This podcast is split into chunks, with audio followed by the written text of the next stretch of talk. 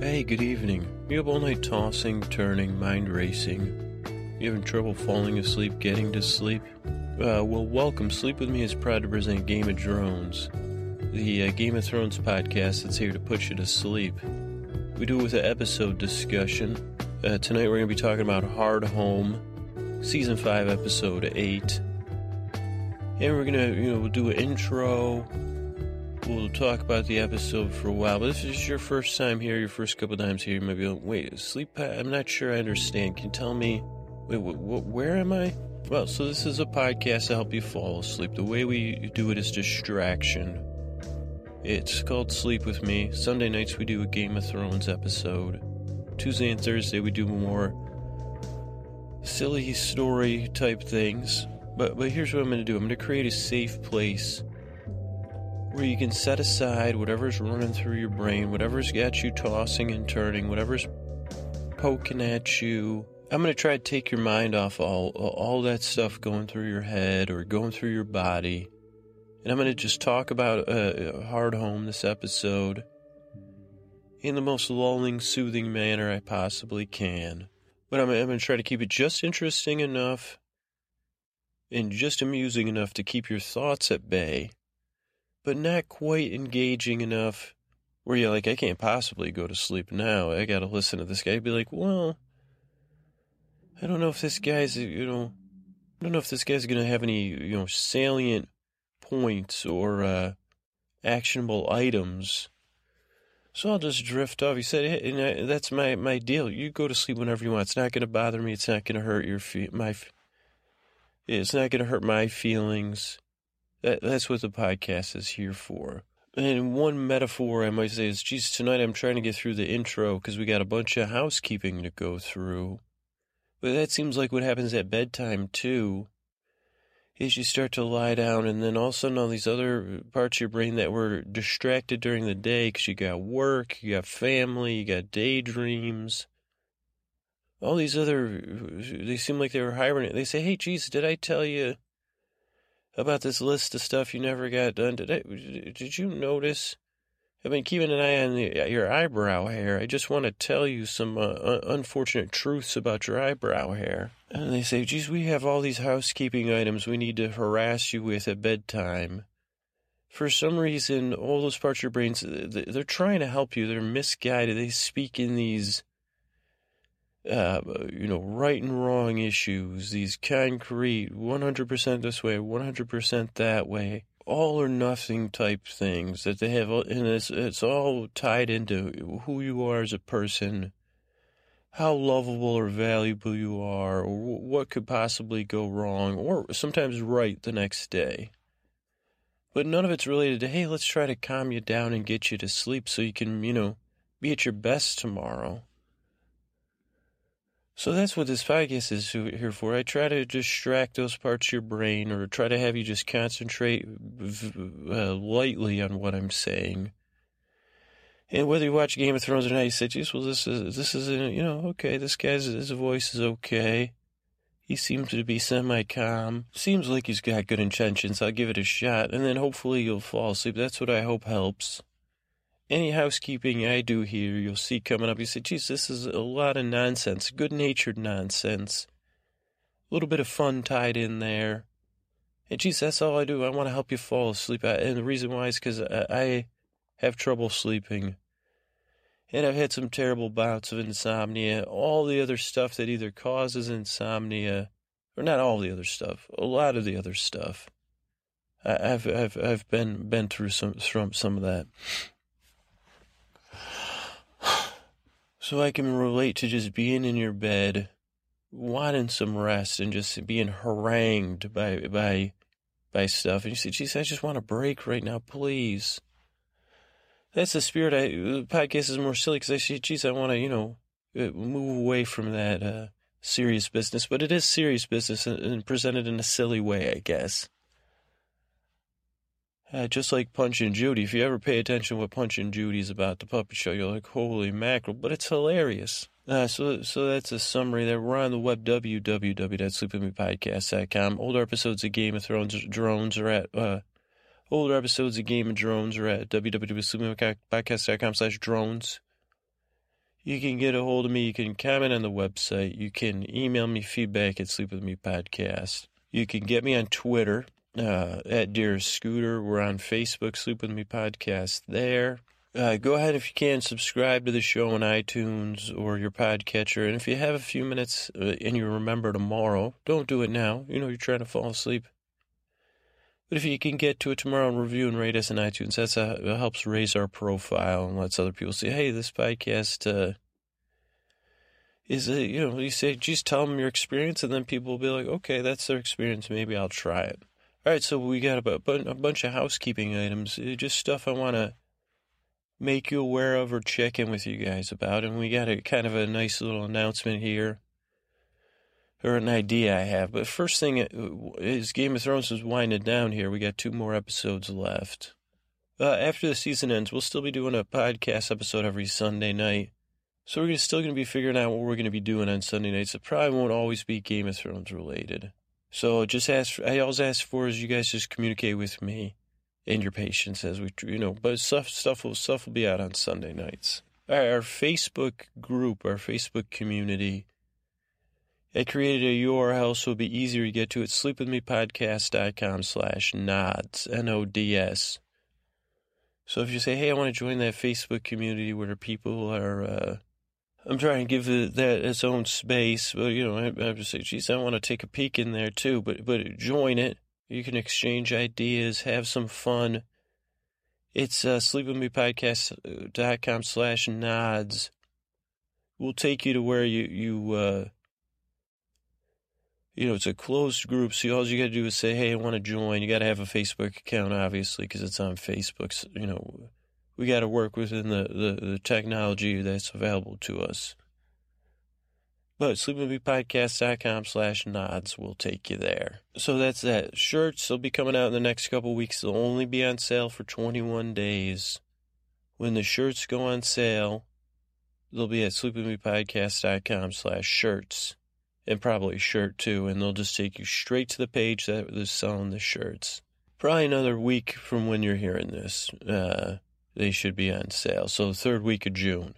So it'll be sleepingpodcast.com slash shirts. And then uh, we have, uh, those of you have been listening for a little while know, I like to have a little, uh, I have listened to NPR my whole life. I'm a big, you know, public radio fan. And instead of having a pledge drive, we have a listener drive every month where you say, hey, well, that's what I'd start. I say, geez, let's get some listeners. You know, spread the word about the podcast, and then you guys were doing it. So that was, uh, I forgot what it was called. I'm sorry. But then you guys did such a good job. One listener initiative. Then you guys, you need to keep, you know, keep up the good work. That was the second initiative, which you guys still kind of, these fund drives build on themselves. Keep up the good work. That was the next one. So keep up the good work. Don't, don't forget that.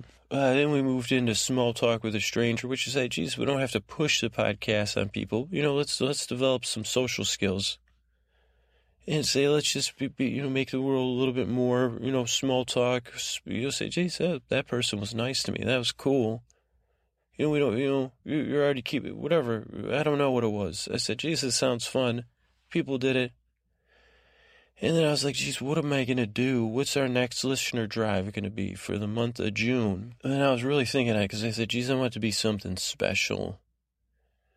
And I said, okay, let's sit on it and wait because usually I found, you know, ideas. I say, well, that I, I don't know about that idea. And then this I said, oh, and then it came to me uh, kind of by way of something I like to, I haven't, I don't think I've joked about it publicly on the podcast. I've been lucky enough to have some nice articles written about the podcast. And I've been waiting for someone to have the headline, if they write an article about the podcast, Sleeper Podcast of 2015 or 2014 or 2016. And I would make fun of you, but that, I said, geez, why doesn't anybody said Sleeper Podcast of 2014 or 2015? That would be a funny and then I would laugh about it even more because I said, "Geez, I think it's funny," and it's it's tongue in cheek. But I said, so so I, was, I said, uh, then I was thinking, so then I was thinking about the fun drive. For some reason I said, okay, wait a second. Uh, so that's one thing. This I guess this is going to be long. So uh, you know, we guys, I'm trying to put you to sleep. But then another thing came up, which was a, a theme with the feedback I hear, but also in the, my personal life outside here is like people that either want to start some project or are, are trying to finish a project. It might be a creative project, might be a personal project. It might be something like, hey, I want to clean out this closet. And in some sense, it's a project they're sleeping on. Either they haven't started it or they haven't finished it. And I got a hell of a lot of those. But the one reason this podcast has worked out because I haven't slept on it in that sense. It hasn't been a sleeper project. Oh, the irony. I say, okay, that's one. Okay, so, so say, geez, counterintuitive city, that's what works best on this podcast. Can we help those people, all of you, any of you that have a project you're sleeping on? So that's one thing. And then the other thing is, all of you guys have your own things you love. And this builds off of small talk. When you're making small talk with something, what's one wonderful thing to love as a sleeper? Like you say, geez, have you seen this movie? Have you listened to this this musician, this artist? Have you seen this painting? Have you gone to this performance? Have you read this book? Could you try this poem? Did you know this this historical uh, uh, um, this event in our history of our country? I love it so, but I don't feel like everybody knows about it or has heard about it. It's something that's a sleeper that you hold close to your heart. You say, geez, I love this so. I want to share it. So I'm taking June and I'm taking, you know, the official calendar. I'm, I'm crumbling all that out. I'm throwing it out the window. And I'm declaring this the sleeper summer. 2015 is the sleeper summer. That's our summer fun drive. We're running it from this moment until the end of the freaking summer. And I'd say, well, probably whatever whatever the one at the end is, Labor Day. Straight through Labor Day at the minimum, sleeper summer. So I want to I want you guys to start thinking about stuff you you want to get done or follow through on or even start. You know, kind of like the, the the the writing thing. There's these other things out there. I want to use this podcast to help help help uh, you know, and, and, also there'll be other stuff. You know, obviously this is uh, there's so many different intertwining things that I could talk about, but I don't want to go on. And I also want to give it a chance to promote stuff that you love. It might be something that say, Jesus, everybody know about Groundhog Day. You say, okay, well, pretty popular thing, but a good thing to share. But the thing is, this isn't going to be just on the podcast. Probably I'll just be pushing the summer, sleeper summer on the podcast. I have a Tumblr. I don't know what the hell the address is, I, I, but I signed up for it today. I don't even know. So I might need some help with that, but I figure we could you could use that or a subreddit or some other place to start coming up with all this stuff. But I want this to be something special, not just for this podcast and not just about this podcast but to share other special things and the and the things that you know are special about you. You say, "Geez, I did, I did." You, I got to tell you about how I cleaned my closet with a flamethrower. It was great. I feel so good. And you say, "Well, luckily I live in you know a flameproof building, except for that closet." Or you know, I wrote this poem, or I did this. So that's it. I don't, you know, this is going to be an organic thing. We got the whole freaking summer to figure it out. But let's get started let's get this summer party started by declaring it. You say, well, it's not technically summer. You say, just relax. You know, we're, we're, we're working on this. Uh, you know, we're trying to promote stuff. It's fun. It's not a, you know, we're not going by the calendar. Remember, we threw it out the window. So, 2015 sleeper summer. That's our fun drive, or our pledge drive, or listener drive. And, you know, I don't know. Let me know what you think. Sleeper summer. All right, I'm glad you're here. We, we let's get on to you know the actual sleeping, and uh, I hope I help you fall asleep. Thanks. All right, guys. Uh, time for my gratitude. Uh, I want to thank uh, well, Crone, sweet sweet Crone, Miller Smith, Barky Jester. I want to thank you. God's old and new for the support of uh, Chris Posty Posterson, who does our music over at SoundsLikeAnEarful.com. Sir Scotty and Lady Jennifer, who are in charge of our iconic artwork and more artwork yet to come. Uh, Alexandra and Laura, who stand watch over uh, the uh, Facebook group over at uh, sleepwithmepodcast.com slash nods. Uh, Silvertone, who stands watch over the sweet dulcet tones of the Silvertone and pound Silvertone, hashtag Silvertone on Facebook if you want to submit show ideas. Except that's on Twitter, not on Facebook. Lord and Lady and Defenestrator who haven't gotten a deserved shout out in a little while. So, guys, uh, you know, we keep a double watch on them. Uh, over on we bit, bit busy couple days, guys. Over on Facebook, we found out Natalie K hung out with uh, Hannah Barbarian. They played a little D and D. Lynn B was talking about a possible podcast diet to get more sleep. Uh, Linda P had some nice things to say. Lida uh, had some nice things to say. Faye was wondering about the uh, Peyo Hanna-Barbera uh, uh, uh, fan fiction, which was stolen by uh, the Governor Bernadette J. She, she, she made some nice comments on both the website and on Facebook. So double shout out for Bernadette J. Annie R, Ashley, Kimberly, all, all uh, nice, nice things. And then I want to thank Julie C, Laura, and Jennifer B for you know taking the time to uh, you know add their insights to the different news articles I post. Uh, I guess this is the week of Kimberly's uh, guys, because over on Twitter we heard from Kimberly T. We also heard from Nabil, or Nabil, M A B I L, Tawny, Rachel R., Stephen D., Happy Face, and Kimberly A. And they get some real nice emails, uh, some follow up emails from Isaac and Fox, a nice email from Alexis, who we're thinking about. And then, you know, when you need help, and you, you know, say, geez, sometimes you get help you ask for, sometimes you get help you didn't even know. You, you, you give help, you, you say, geez, I guess I asked for help on the podcast. But I want to thank Eli and Aaron for reaching out to me and offering me some wonderful insights and stuff. And hopefully those will be ongoing communications. And I'm, I'm, i already learned a, a ton. And uh, oh boy, so so you know, and luckily we're still in you know, guys, you guys, I'm still in the discernment mode where you guys cook my brain. Uh, so so luckily, uh, you know, we have months months ahead until we have to decide anything. So and then over on iTunes, I want to thank Laurel Soros, who I got a, a, pretty good guess who that is, who she would probably say to Alexandra, uh, you know, owned or, or pwned, or she, what she says this podcast does the trick. And it's a relaxed podcast, no pressure. And, you know, you, you don't have to pay attention, and, but it puts you to sleep. So thank you for taking the time, Laurel Soros. Hopefully, in Jurassic World, you're one of the dinosaurs. I said, well, geez, where, when, what's the next Jurassic World? Like Blackfish Jurassic World? Or is that, you know, say, hey, leave these dinosaurs alone. You know, I see, I saw the trailer. You think I want to be performing for humans? You know, I'm a prehistoric being. But I'll save that for, you know, I'll save the complaints for the Midler app gods. Thank you. This is just gratitude time. So thank you so much. And thank you to everyone out there who supports the podcast and listens. Thanks so much. All right. So uh, it starts out with uh, Tyrion and Jorah.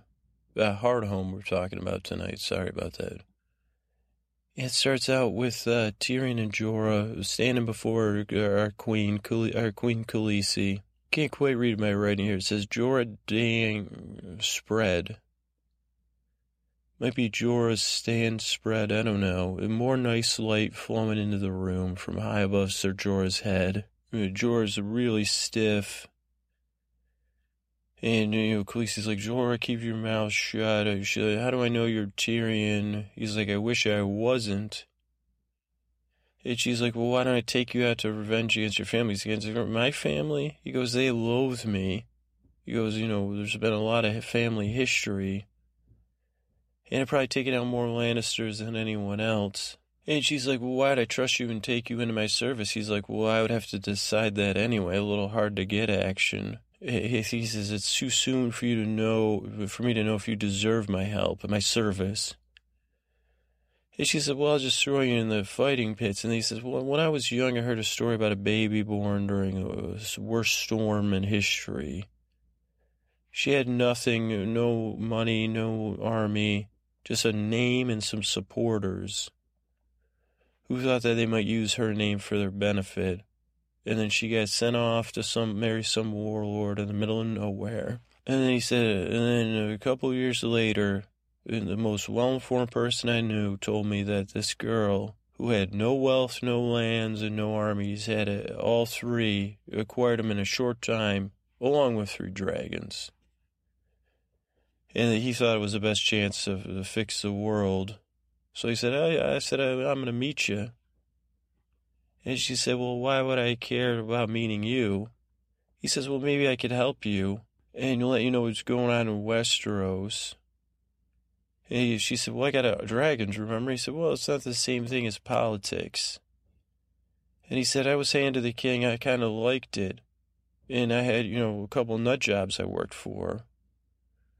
If I worked for a reasonable person, it might go pretty well. And she said, "You want to give me some advice? What do I do with this this guy?" And I noticed also when Tyrion was telling the story, look on Khaleesi's face. She even gave a couple gulps when he was telling the story about her history, and she kind of looked a little awkward. I don't know if it was uncomfortable or afraid during Tyrion's speeches. But then Tyrion, she said, "Give me advice. What I should do with him." Tyrion walks away from Jorah. And he's like, well, this guy, he did betray you. We, we did how many chances? He's not the same guy. He's in love with you. Maybe it's some part a reflection on how trustworthy you are. Like, did he confess to you? And she said, no. And she said, that he said, do you have a bunch of opportunities? Yeah. So he didn't trust to tell you the truth and forgive him. And she says, well, should I, so should I take him out? And he's like, well, it's good he's devoted to you but you, you probably can't uh, rule with him next to you. And you get this look on broken look on Jorah's face. She's like, remove Sir Jorah, the sad puppy dog look. And then he gets there's mu- he gets kicked out twice. And music, beautiful music playing, and uh, he walks out. He looks back. He looks up at the temple only question I had is, gee, and he looks at his little stone disease. I said, wouldn't he want to, why, if he, he's more devoted to Khaleesi, but he's diseased, shouldn't he be protecting her from, from the disease? And then we have the nun offering Cersei some water, and she says, confess, and Cersei's like, my son. And she says, confess, and Cersei's like, uh, I meant it. And she says, confess. And then uh, Cersei just, she says, you know, I meant what, you know, what, and then the nun just walks away. She, she does a little more to Cersei. But Cersei lets out this cry and laugh and a scream. Powerful, powerful stuff. And then we have Arya talking about uh, Lena, Lana, talking about Lana. And uh, Jaqen's watching. I was like, is he trembling while he was watching? He's watching cross-legged uh, with his switch at his hand. But I said, Jesus, he, I don't know, I couldn't tell if he was trembling, but he's listening very intensely. And she says, when I was, she tells this story, when I was eight, I became a oyster salesman. I finally got the money to buy a wagon. And every morning I make my way to the canals. I pass, uh, you know, pass through these neighborhoods. I see Laura, my first customer.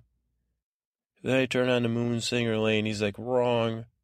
And then she's like, then I turn left onto Ragman Lane. That's where I do most of my business. And, uh, what's his name? Jaqen says, Lana, Lana's impressive, industrious. She's going to make a fine servant for the many-faced god. Arya becomes very robotic. She's like, how will she serve him? And he says, don't go left on Ragman Lane. Turn right, go to Ragman Harbor. And she says, what'll she do there? She said, he says, you'll see.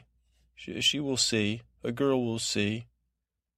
And Arya says, a girl will see what? And uh, Jaqen says, uh, how can a man tell a girl this? Very cool. Uh, these these are great scenes. He says if if he knew what she would see, there'd be no reason to send her.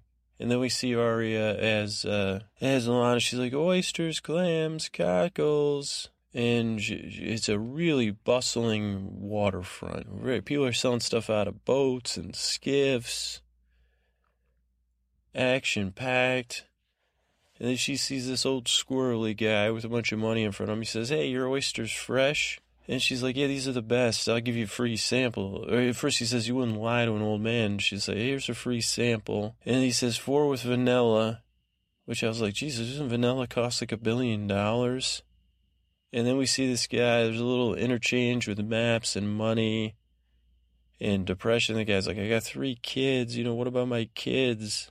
And then Jaqen explains, like, the man is a gambler, you know, he, he's an insurance salesman, basically, life insurance. And why would someone take life insurance? Uh, Arya, tell me why. And at some point during this exchange, you know, they're sitting by the water, and uh, so this is like after she was observed.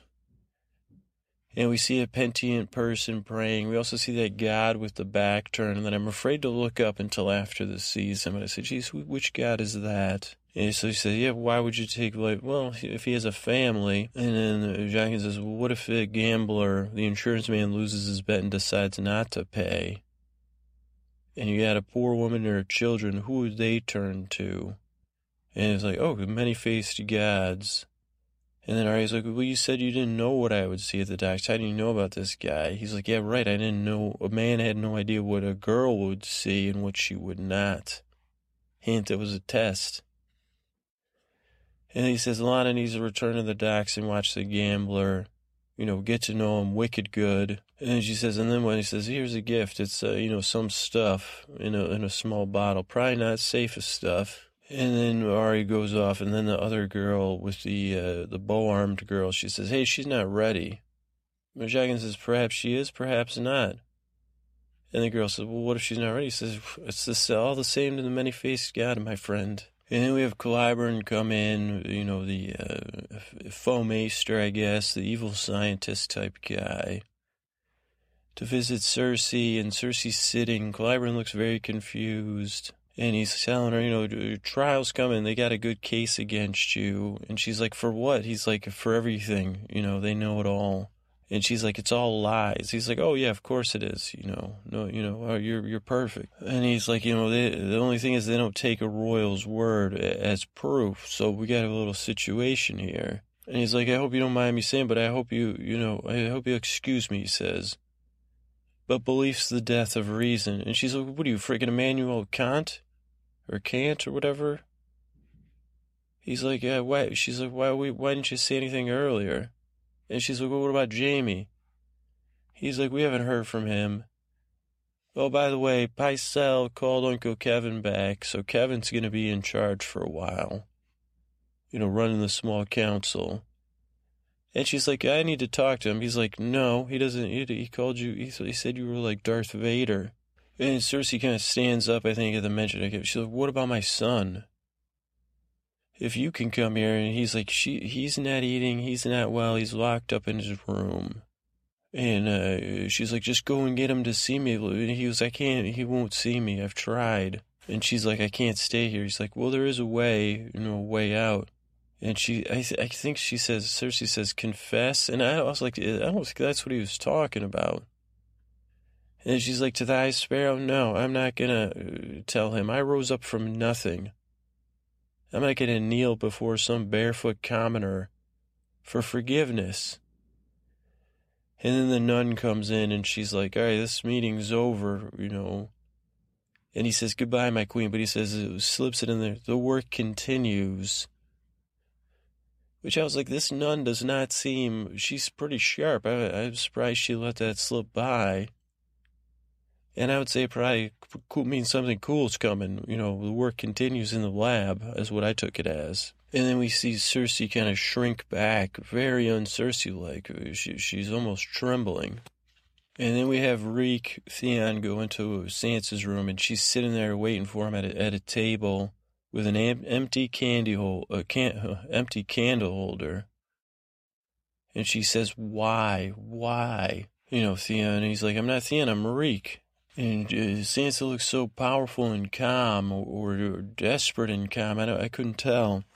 And there's a light snowfall in the window. And she says, Why, Why'd you tell on me? He's like, I want to help you. He's a bad man. He's going to do what he does everything. And he's like, I tried to get away. And he, he took Theon away. And then she's like, Well, you took my family. And he's like, Well, I lied about that. So then Sansa's like, wait a second, okay, wait, my, my brothers are still alive. And he says, he, he says, I shouldn't have said that, oh no. But he says, well, there's still some Theon left in here. And he's like, I gotta get out of here. And she's like, no. And also, at some point, she's like, I'm glad, you know, you deserved it of everything. I think that's how she broke him for the truth. Because it, it, during the scene, I remember I wrote down that Sansa stands, and again, she's taller than, than Theon Reek. And she's in control till she finds out about Brandon Rick, and then her breath kind of goes short. But again, Sansa's looking very powerful, starting to look powerful. And then we got a meeting downstairs with Roose and his crew, and he's like, they're like, what? Roose is like, we got this in the bag, you know, we, will last six months. We got food, we, we got men, you know, we got the walls fixed. And they're like, well, he's got horses. He's like, yeah, they can't jump over walls. He's like, we're wicked prepared. And then uh, uh Ramsay's like, well, you know, but Father, I hate to, you know, uh, purport to know more than all the military commanders in history, like you're quoting. But why don't we go after them in the middle of a snowstorm? And Roose is like, well, you're a buffoon. Tell me more, though. You, obviously, history's against you, but at least I'll hear your pitch. And he's like, well, I'll give you 20 guys, or I just need 20 guys. I'm going to do a little uh, commando action. And Roose is like, well, let me think about it. Let's just cut to the next scene. Now I gotta tell you what I wouldn't give for a, a Onion Knight. Uh, you know, obviously the scenes are shot, so I can't risk anything by w- wishing this. But Onion Knight versus Ramsay fight would be a dream come true. Uh, uh you know, as long as Ramsay doesn't win. So we'll see. Maybe that's a possibility. Maybe not. And then we have Khaleesi and Tyrion. Tyrion's back dressed up and they're drinking wine, and he's like, "Well, have you decided?" Uh, Khaleesi's like, "Have you decided?" And he's like, "Well, have you decided if you're gonna take me out?" She's like, "Probably." And he's like, "It's what your dad would have done." And she's like, "Well, what have your dad done?" And he's like, "He tried to take me out, so it was pretty clear." And he, she's like, "Why?" He's like, "Well, one day when we when I'm drunk, I'll tell you all about it. We're gonna need a lot of wine, though. I got high tolerance." And she's like, I know what my father was like. He was a mad king. And Khaleesi, she's back in her uh, standard rule, uh, indoor white gown, I guess. I guess is what we're, we're maybe we're saying. And she's kind of, she's picking at the armchair a little bit, I noticed. Okay, she's not totally one in charge here, or totally comfortable. And another thing was that Tyrion was dressed nicely. He had a, uh, uh, he didn't have a button fly or a zipper fly. He had a, uh, leather shoelace fly. And I said, well, geez, that would be, no, so, well, it's not as useful. Okay. And Tyrion's like, hey, here we sit, two bad kids, two bad fathers. She's like, I'm terrible? And he's like, well, I've heard stories about you. And she's like, well, why did you come? And he's like, well, Varys was impressed with you uh, in the way you think. And she's like, well, that's the one, you know, who's been collecting stuff on me for all the time that Jorah worked for. And Tyrion's like, he did what he needed to do to survive. So did we all. But I think he was looking out for you, really. And he's like, I trust him. She's like, yeah. Or she's like, you trust him? He's like, yeah. He goes, him and my brother, Jaime, you know, he's not smart enough to mistrust. And she's like, well, I think I'm going to take you out. He's like, well, go ahead. And he's like, I gave up on life, life until Varys told me to come meet with you, so uh, at least this will be interesting. And then she's like, No, I think I'll keep you around. And she's like, You're going to advise me, but no more wine today. You know, I need you to, talk about. She's like, I want this Iron Throne. And he's like, Get something else. And she, he, she's like, I don't want jokes. I, I get a proper fool if I want jokes. And he's like, well, Lizzie, you got a pretty good world here. Why would you want something more? You've helped people. And she's like, I'm keeping this fight going. Uh, she, she's to my homeland. I want to be in my homeland and do this. And he's like, I don't know if anybody's going to support you there or you'll have any allies. And he's like, the you know, Starks are down, Lannisters, you know, he goes, the Baratheons, Stannis oppose you. You got the Tyrells, maybe. And she goes, Lannisters, Targaryen, Baratheon, Stark, Tyrell, they're just spokes on a wheel, one on top, then another's on top. And it spins, crushing those on the ground. And Tyrion says, Well, it's a pretty nice idea. You got to stop the wheel. She's like, I'm not going to stop it. I'm going to break it. And then we have Tyrion. Oh, wait. And the Khaleesi was just amazing in that scene, especially the, the final uh, description of breaking the wheel. And then Jorah returns back to his uh, gladiator camp, returns the coin to the guy. The guy has a snake pin, a two snake pin, maybe eating its own tail, I noticed. And he says, Why'd you come back? He says, Oh, my own free will. I just want to fight. Uh, you know, I hung with the Khaleesi. Now I'm back. I want to be in the big pit to fight for. And uh, he says, You know, the guy says, You you punched me. He says, Well, let's make up. And then we back at Cersei's cell, and the woman's tempting her with water again. And she says, Thirsty, confess. And Cersei tries every, she says, I'm going to get out of here. And then she says, Confess. And then Cersei says, I can make you rich. She says, confess. She's like, I can make you, you know, a princess or something. She says, confess. And then she says, I'm going to do all these terrible things to you. That's all I can think about. And the nun says, fine, I'm going to pour the water on the floor. And we see Cersei's like teeth are barred when she's talking to this nun. And then we see her dry lips. And as the nun leaves, Cersei has her matted hair and she drinks right from the, the stone floor of the water. And we kind of see she's what she's she's she's broken. She might not have learned her lesson. But she's pretty low, pretty low. And then we have Gilly nursing Sam back to health, and they're kind of talking around the night's events before. I think both the romance and the uh, the fact that everybody's out to get uh, Sam and, and uh, these guys are going to try to chase after Gilly. Ollie, the potato kid, shows up and he's got food and uh, I'm like, oh, uh, this this was not a good scene for me. It made me worry. He's got his hands crossed. He's very nervous, very serious. He's like, hey, can I ask you something alone?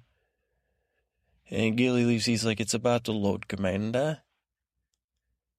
And Sam's like, "What? You know, listen." He's like, "I don't know. I can't. I don't feel like I can trust the Lord Commander. This is these are bad people he's aligning with." And Sam says, uh, "You know, I've seen these these people, this army of of darkness. We're going to be fighting. They're bad, man. We need all the help we can get." But again, I don't know. I watched Ollie's face. I don't know if it was enough to sway him, which that's what makes me nervous. And then Sam says, "You know, you when you're a leader, you have to make hard choices." And uh, Ollie's like, You really believe that? And Sam's like, Yeah, with all my heart. And Ollie just kind of doesn't even answer. He just frowns and walks away in thought. And I said, Oh boy, this is going to be trouble. And then the next scene, we have Lord Commander is at the head of the boat, very leader leader like.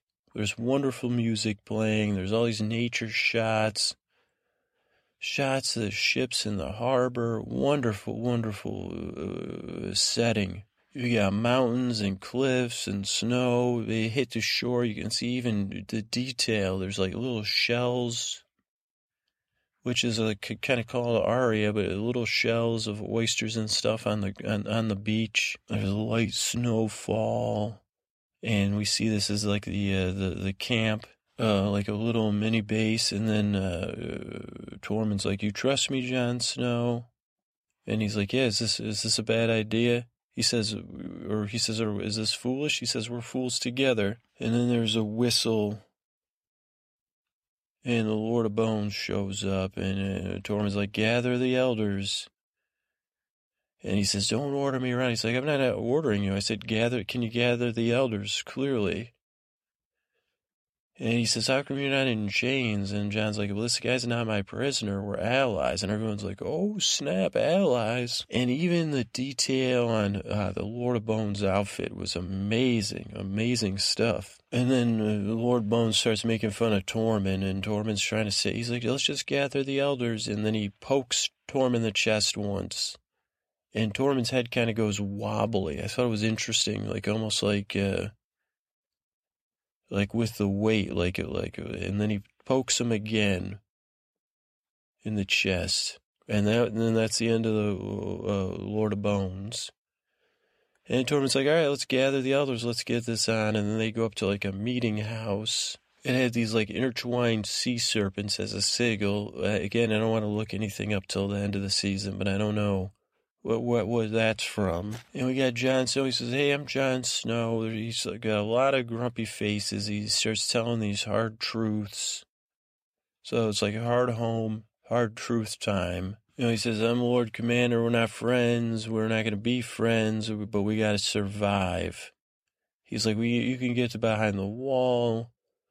And he's like, "Why would you do this?" He's like, "Well, these aren't normal times. Like I said, you know, these walkers are coming and they don't care about humans. And he's like, we can't beat them. And they're like, no, no one can beat them. He's like, hey, check this out. I got a satchel full of dragon glass here. And they said, well, that's a rumor. He said, I, you know, I know somebody that used it. Uh, this stuff works. And then there's a Thenn who's like very doubtful.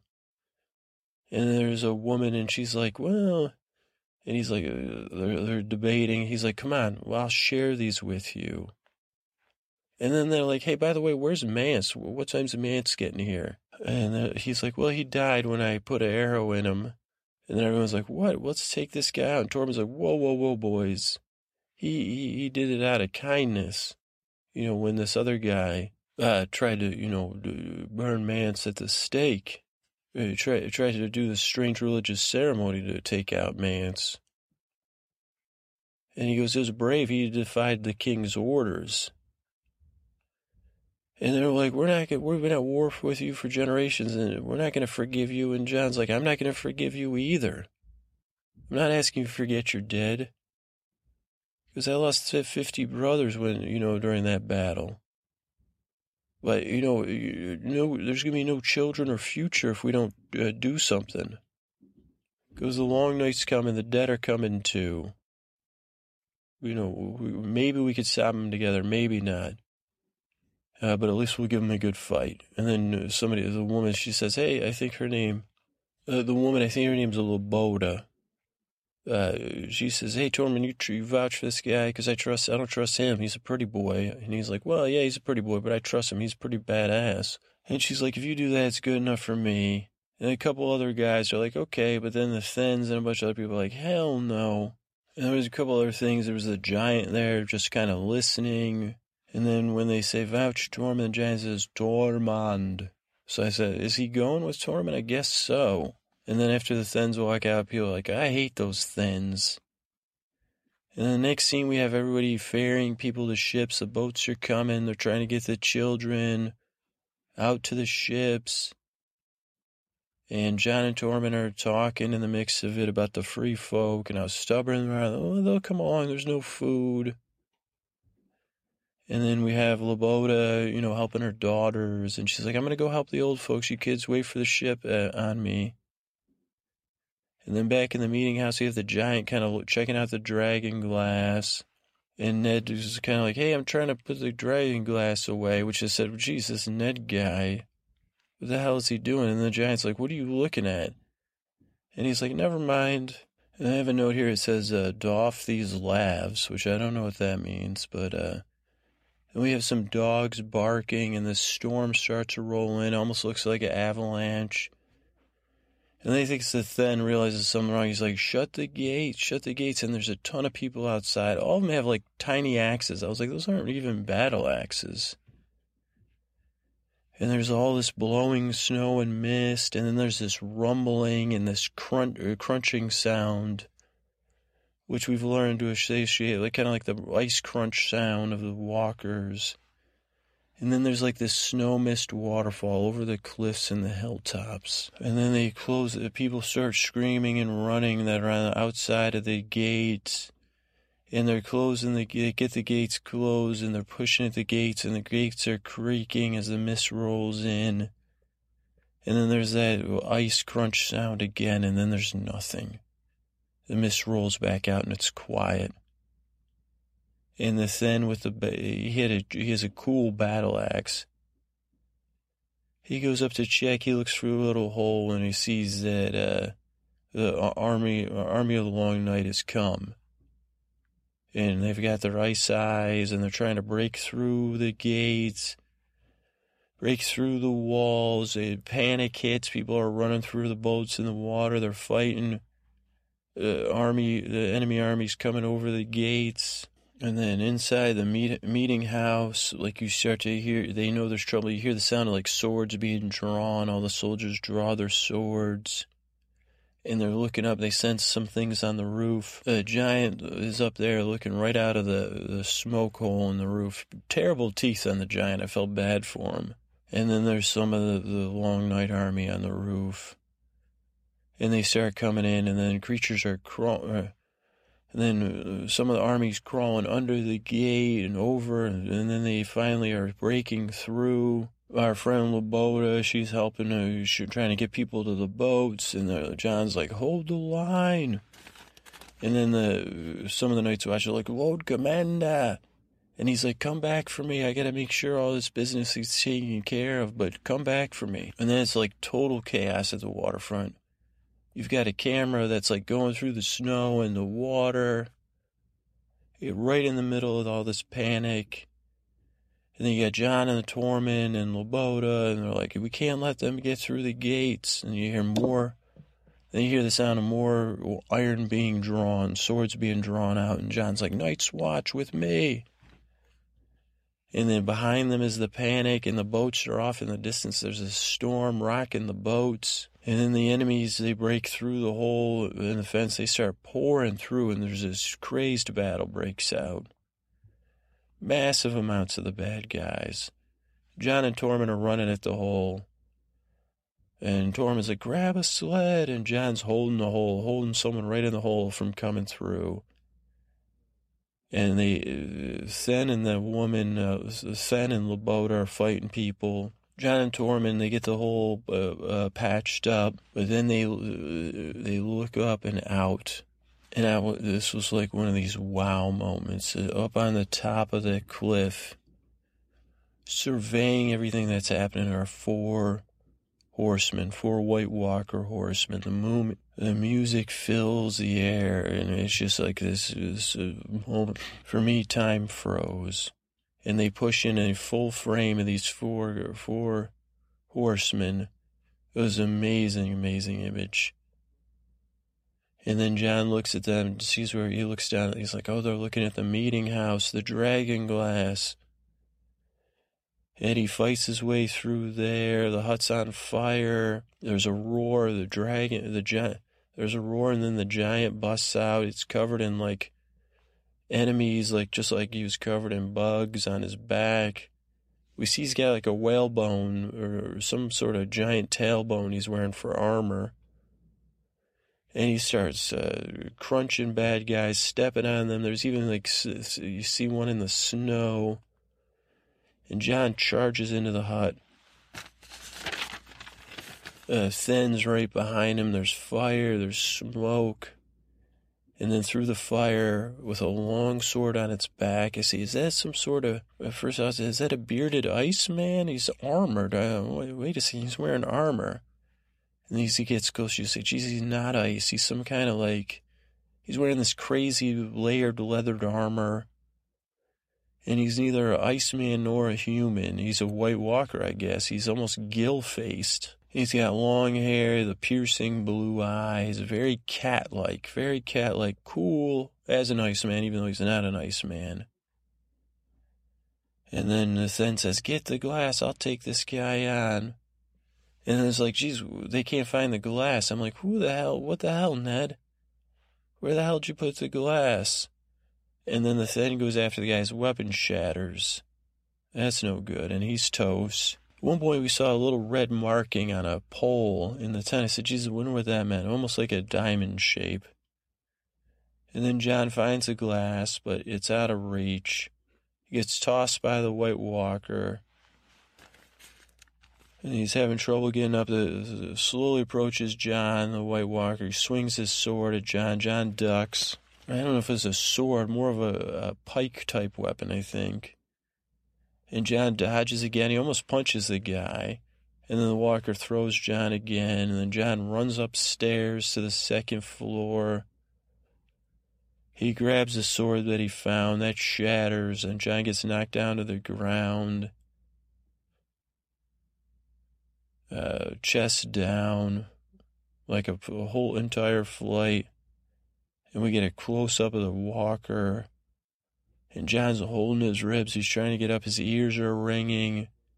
And then he just runs for it. He finds his sword as he's running. Walker's in pursuit. It's almost quiet outside at this point. And then Jon falls down in the snow, so exhausted and injured. And then the walker moves almost in slow motion, just like an animal. And he goes into Jon. Jon, Jon, like, uh, I think Jon like blocked one of his shots. His eyes are wide, and then Jon shatters uh, the, the Walker's weapon. So like, okay, Valyrian steel works against this guy. And then Jon takes him out with one stroke and shatters the guy, which if it's Dungeons and Dragons, that's like a critical hit, I think it's called. So it's pretty good. Uh, you say, well, if these weapons are always a critical hit, then we got a chance maybe. If only we had three dragons to make dragon glass. But Jon's hurt, he's down, he's tired and alone. And then up above, we see another close up as watching is like this guy with his ice crown head and there's a symbol on his chest, and then he's, he's very icy. He's more icy than the last guy. And I'm like, holy Hugo Weaving, is he, are you in there, Hugo? And then Jon tries to get up, he falls down. Tormund's fighting, the music strings start playing. Loboda is fighting, and she's surrounded by these enemy children. Jon th- starts throwing up uh, Ned gets him. He's like, "What about the glass?" Jon's like, "We got to get out of here." Or Jon says, "I want to." He's like, "Let's go." And they hear this screech uh, from up on the cliff, and everybody goes silent again. And over the cliff comes a massive amount of energy, enemy soldiers, not even worried about going over the cliff. They spill over the edge like snow and water, and then they get up and they're able to get back up. And it's like, run! and then Tormund's fighting right by the wall. And, or Tormund's fighting, then the wall goes down, and then he's like, run, everyone run. And then the giant, they're like, hey, giant, run. And the gates break open, and the giant's like swinging a telephone pole with fire on it, trying to mm, block their exit. And Ice Crown is watching this all go down. And then they run down to the dock, and the boat did, came back for Jon. It's waiting for them. And they're yelling for the giant who trudges in the water. And we watch the battle is clearly lost, and as the boat goes out, Jon and the, Jon and the men look on at the last remnants of the battle. And we have a shot of the dock.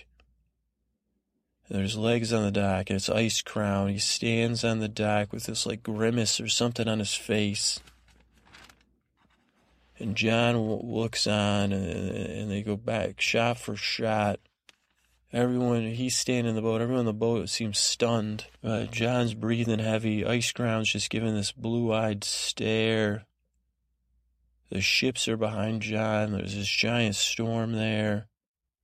And Jon scans the shore. There's like this face off.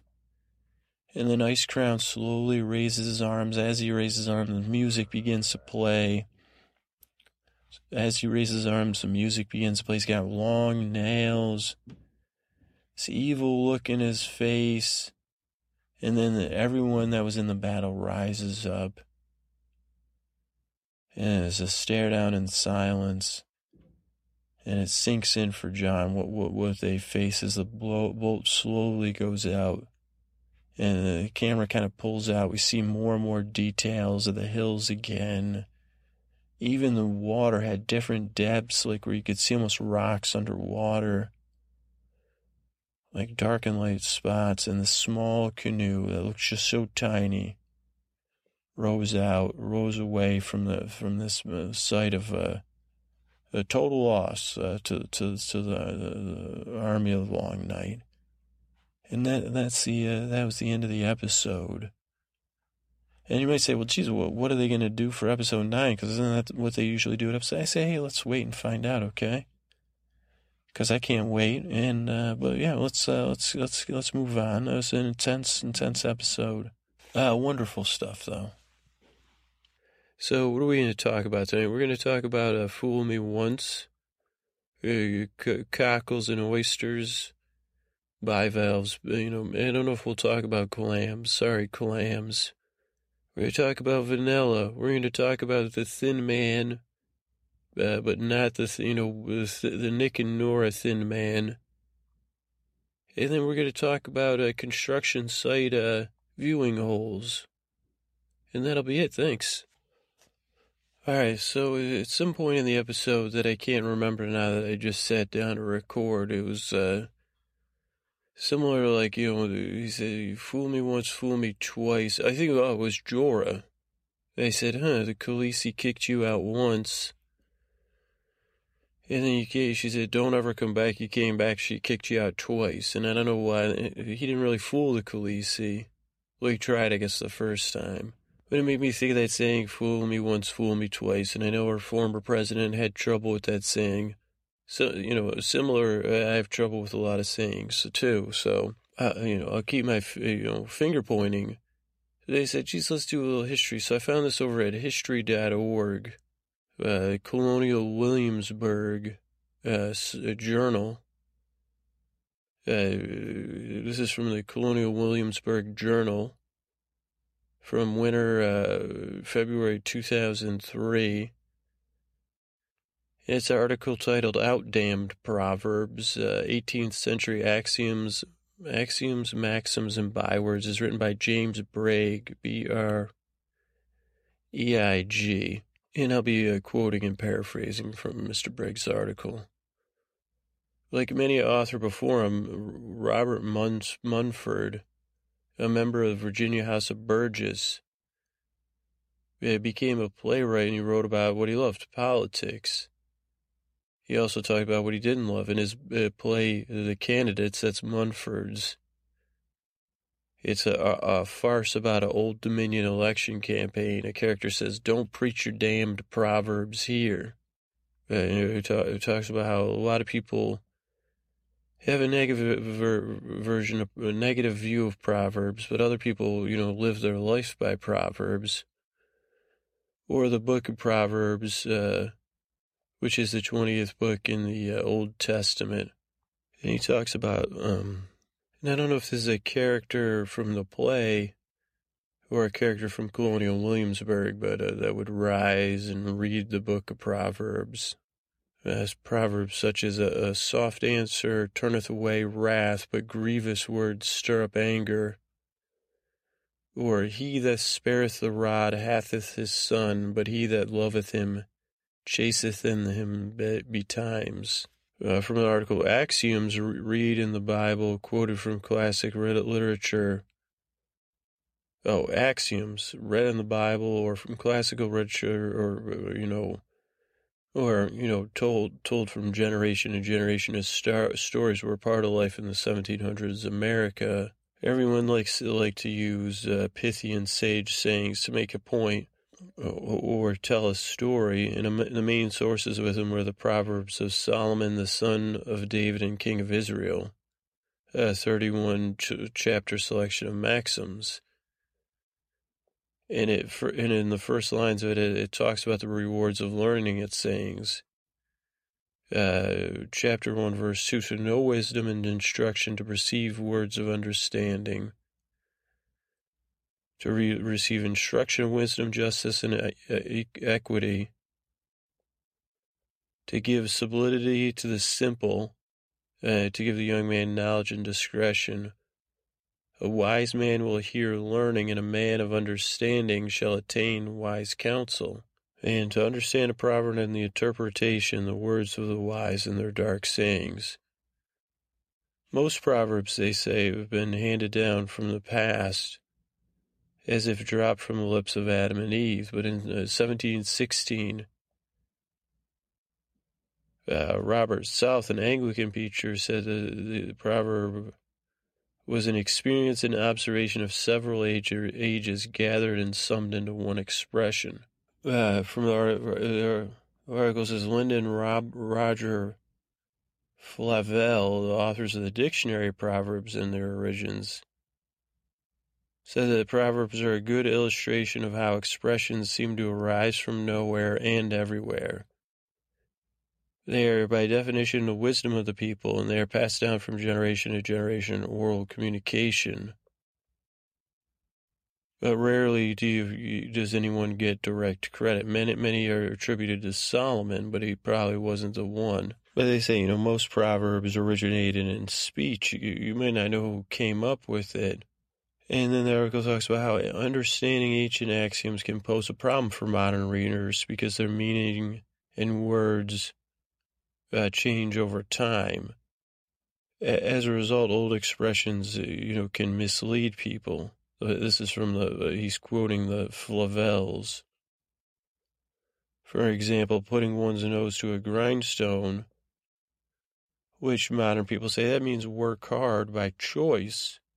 But the expression, which was around since the 16th century, originally meant to, to, to be cruel to someone against their will. And then English maxims can get enriched by other languages, French, Italian, and Spanish. For example, from the 1778 Pennsylvania Gazette, he lives in a glass house. A Spanish proverb should not throw stones. And then the uh, 1786 essay refers to English, or the non English form of the saying, Fool me once, shame on you. Fool me twice, shame on me. And they say it might come from an Italian proverb when a man deceives me once, it is his fault. When it's twice, it's mine. And the Flavells talk about linguistic borrowing, how it's, you know, timeless. But it's hard to know what they're borrowing or if they're going for a universal theme or a specific theme. Like, like a bird in the hand is worth two in the bush can be found in Romanian, Italian, Portuguese, Spanish, German, and Icelandic. It began in Latin. Uh, in the 18th century, the word proverb had meanings besides a concise expression of a received truth. According to the Oxford English Dictionary, I mean a common word or phrase of contempt or reproach.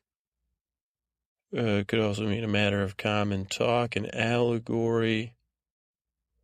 Uh, but a common and still current meaning was one Benjamin Franklin employed for 25 years in Poor Richard's Almanac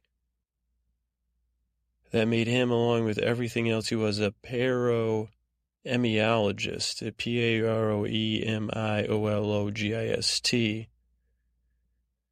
Uh, that word, coined in the late 18th century, means an expert in proverbs and derives from the word paromia, which means byword. Uh, Franklin coined about 5% of the sayings in his almanac. He collected the remainder reworking them from other sources. And that's what made uh, Franklin famous. With such maxims such as many hands make light work, a penny saved is two pence clear, honesty is the best policy, kill two birds with one stone. The importance of Proverbs then and now is indicated uh, by, you know, people who like to study these amorph- uh, amorphisms you know, there's websites packed with scholarly information and articles ranking popularity proverbs. And the top one is first come, first serve, followed by forgive and forget. Money talks, first thing first. And uh, why they're popular, the hallmarks are succinctness. Uh, they can train the truth in a nutshell. Another hallmark is commonality uh, short, pithy saying in common use, according to the Oxford English Dictionary. Uh, look before you leap dates uh, 1694.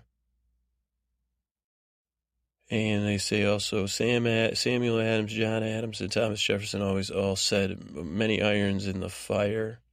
Uh, the familiarity of proverbs can breed contempt among people who consider them vulgar expressions. Trite and triviality are fatal to a proverb, said Isaac D'Israeli, uh, father of Benjamin, in the late 18th century. And in 1741, Lord Chesterfield advised his son to most carefully sidestep, quote, an awkwardness of expressions and words such as false English, bad pronunciations, old sayings, and common proverbs. Uh, he says you you be, be you should be persuaded that you've never kept company with uh, footmen and housemaids.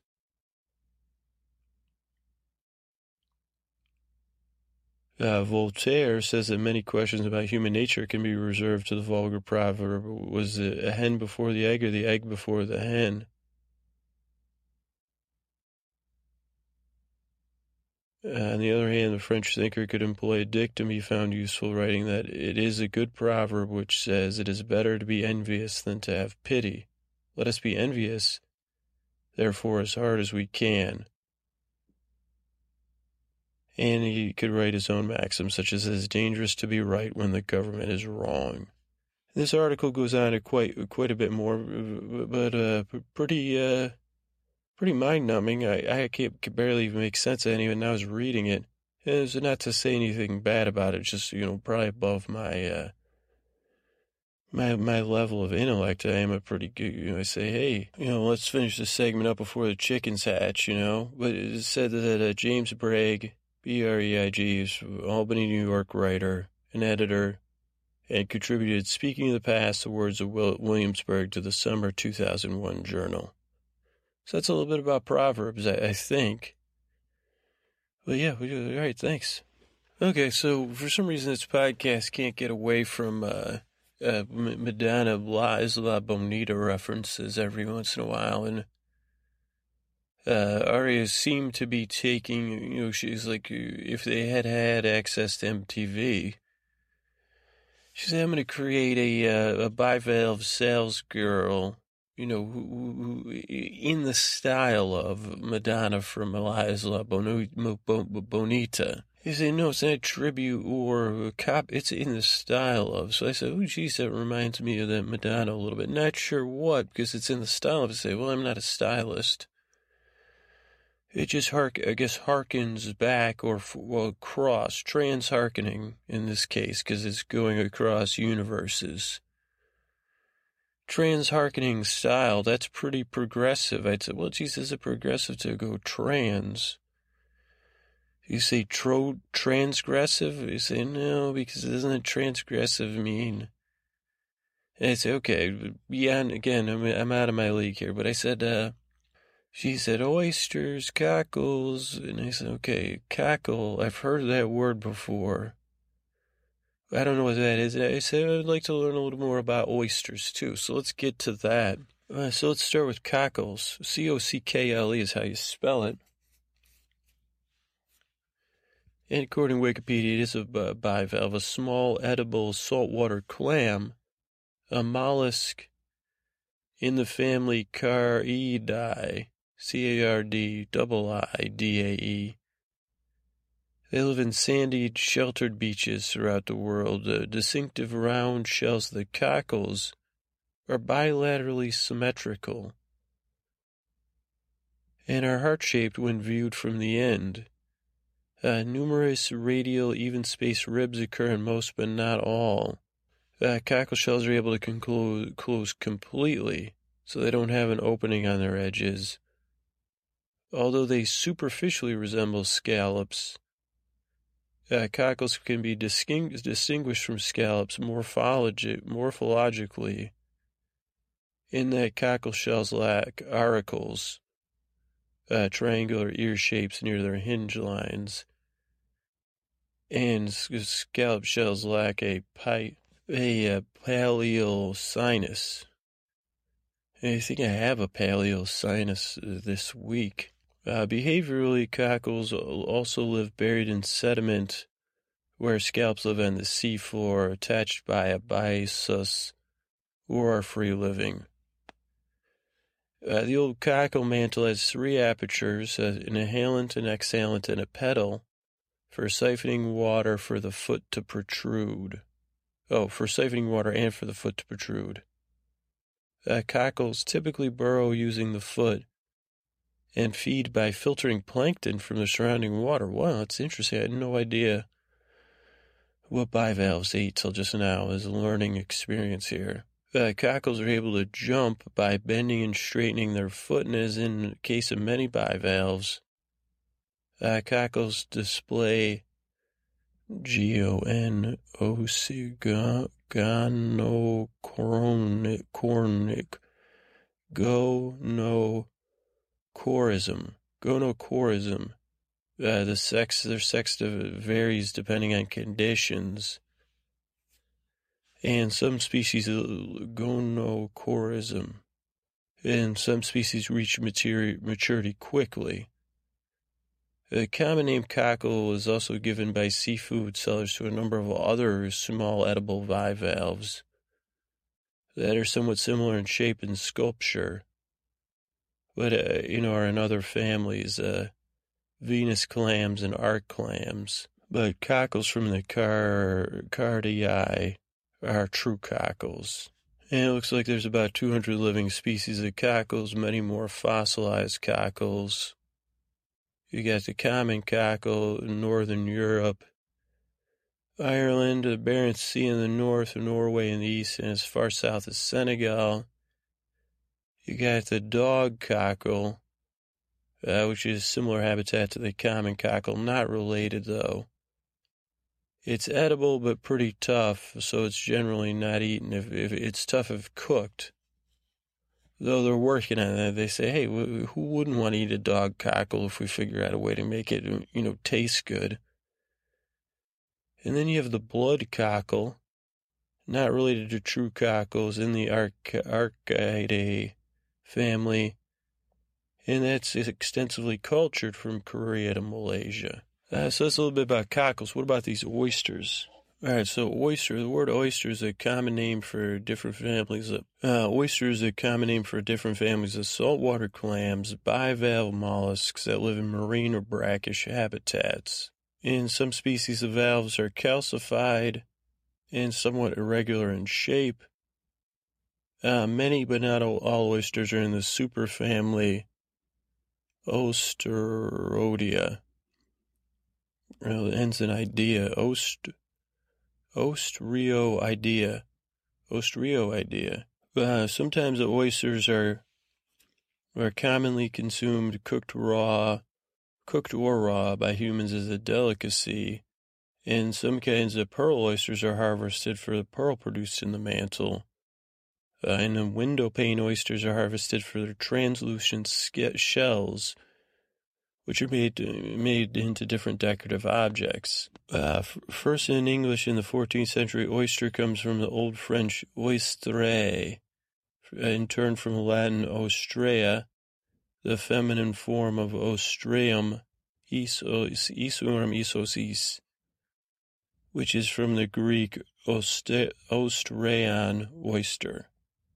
Uh, also uh, so pearl oysters, uh, those are almost all shell, shell-bearing mollusks can, can, secrete pearls, but not all are valuable. Pearl oysters are not real closely related to true oysters, but are a distinct family uh, called the feathered oysters. Both cultured pearls and natural pearls can be extracted from pearl oysters. Though other mollusks, such as freshwater mussels, also yield pearls of uh, commercial value, huh? Uh, the largest pearl bearing oyster is the marine Pinctada maxima, which is roughly the size of a dinner plate. Not all individual oysters produce pearls naturally. In fact, in a harvest of two and a half tons of oysters, only three to four oysters produce perfect pearls. Oh, this is, holy cow, this is interesting. In nature, pearl oysters produce pearls by covering a minute invading parasite with nacre. NACRE. Over the years, an irritating object is covered with enough layers of NACRE, necrare, to become a pearl. The many different types, colors, and shapes of pearls depend on the natural pigment and the shape of the original irritant. Wow. It was a parasite. I never knew that either. Cool. pearl farmers can culture a pearl by placing a nucleus usually a, a polished piece of mussel shell inside the oyster. In three to seven years, the oyster can produce a pearl. But these pearls aren't as valuable as natural pearls because they don't have a parasite in the middle, but look exactly the same. In the beginning of the 20th century, when researchers discovered how to produce artificial pearls, the cultured pearl market has outgrown the natural pearl market. Other types of oysters are uh, you know, they have the name oyster, but they're, they're not true oysters. Uh, or they uh, can yield pearls. You got thorny oysters, pilgrim oysters, saddle oysters, Demirian oysters, windowpane oysters. Uh, let's just skip ahead. This is about nutrient cycling. Bivalves, including oysters, are effective filter feeders and can have large effects on the water columns in they, which they occur. As filter feeders, they remove plankton and organic particle, water, particles from the water column. Uh, many studies have shown that an oyster can filter up to 50 gallons of water a day, and they improve water quality and clarity. They consume some nitrogen containing compounds, phosphates, plankton, detritus bacteria, and dissolved organic matter from the water. And what is not used is expelled as solid waste pellets, which dis- de- decompose into uh, nitrogen. Wow. In Maryland, the Chesapeake Bay program uses oysters to remove the amount of nitrogen entering the Chesapeake Bay by 19 million pound, 19 million pounds a year, 8,600 tons. And then we'll just finish up with human history. Uh, Middens testify the prehistoric importance of oysters in food. UK, the town of Whitstable is noted for oyster farming on the beds of the Kentish Flats that have been used since Roman times. Uh, the borough of Colchester produces has an annual oyster fest. And the UK has many other oyster festivals. Many breweries produce an oyster stout that's good with oysters. In the French seaside uh, of Brittany is noted for its oysters, which date to Roman times. The Sergius Orata of the Roman Republic was the first merchant cultivator of oysters. Uh, using his considerable knowledge of hydraulics, he brought, bought, uh, created a sophisticated cultivation system, uh, including channels and locks to control the tides. He was so famous for this, Romans used to say he could breed oysters on the roof of his house. In the early 19th century, oysters were cheap and mainly eaten by the working class. Throughout the 19th century, oyster beds in the New York harbor were the largest source of oysters worldwide. On any day in the late 16th century, six million oysters could be found on barges tied up along the city's waterfront. They are quite popular in New York City, helped to start, kick off the restaurants. Uh, New York's oystermen became skilled cultivators of their beds, which provided employment for hundreds of workers and food for thousands.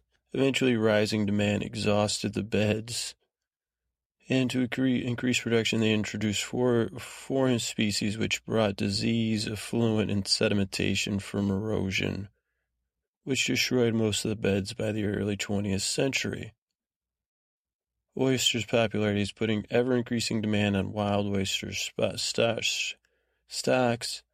The scarcity has increased prices, converting them from their working class role to an expensive delicacy. In the UK, the native variety takes five years to mature and is protected by an Act of Parliament during the May to August spawning season. Uh, the current uh, market is dominated by the larger Pacific oyster and rock oysters, which are farmed year round. So that's a little bit about cockles and oysters. All right, so when Arya says serving the oysters, she says, Do you want them with vanilla?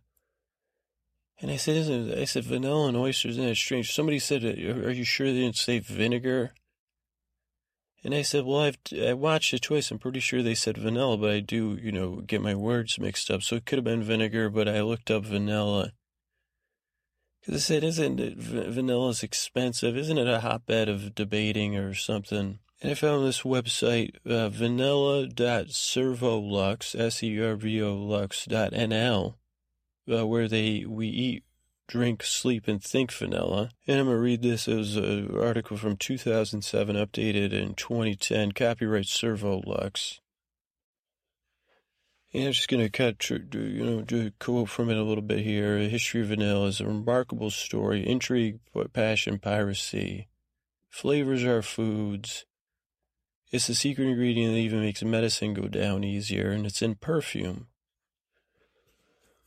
It can lift spirits, soothe nerves, and make you feel good, and maybe even help you lose weight. It's a flavoring derived, derived from orchids, really, in the genus uh, vanilla that's native to Mexico. Uh, vanilla comes from a Spanish word vanilla, meaning little pod. And vanilla beans are also referred to as pods or black flour. Uh, after the mature bean, which shrivels and turns black after it's picked.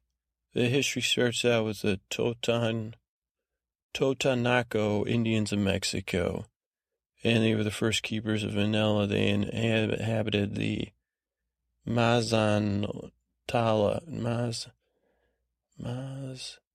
Mazantla, Mazantla Valley on the coast of the Gulf of Mexico near present-day Veracruz. According to the Totonaca mythology, the tropical orchid was born when the pre- princess Zanat, uh, forbidden by her father to marry mortal, fled to the forest with him, and they got captured and when some of their blood touched the uh, ground, uh, orchid grew. In the 15th century, Aztecs from uh, the highlands of Mexico conquered the Totonac, and they developed a taste for vanilla. Whereas most tribes paid tribute to the Aztecs with maize or gold, they sent vanilla to the Aztec kings. And, you know, they were demanded to relinquish their exotic food of the Tenochtitlan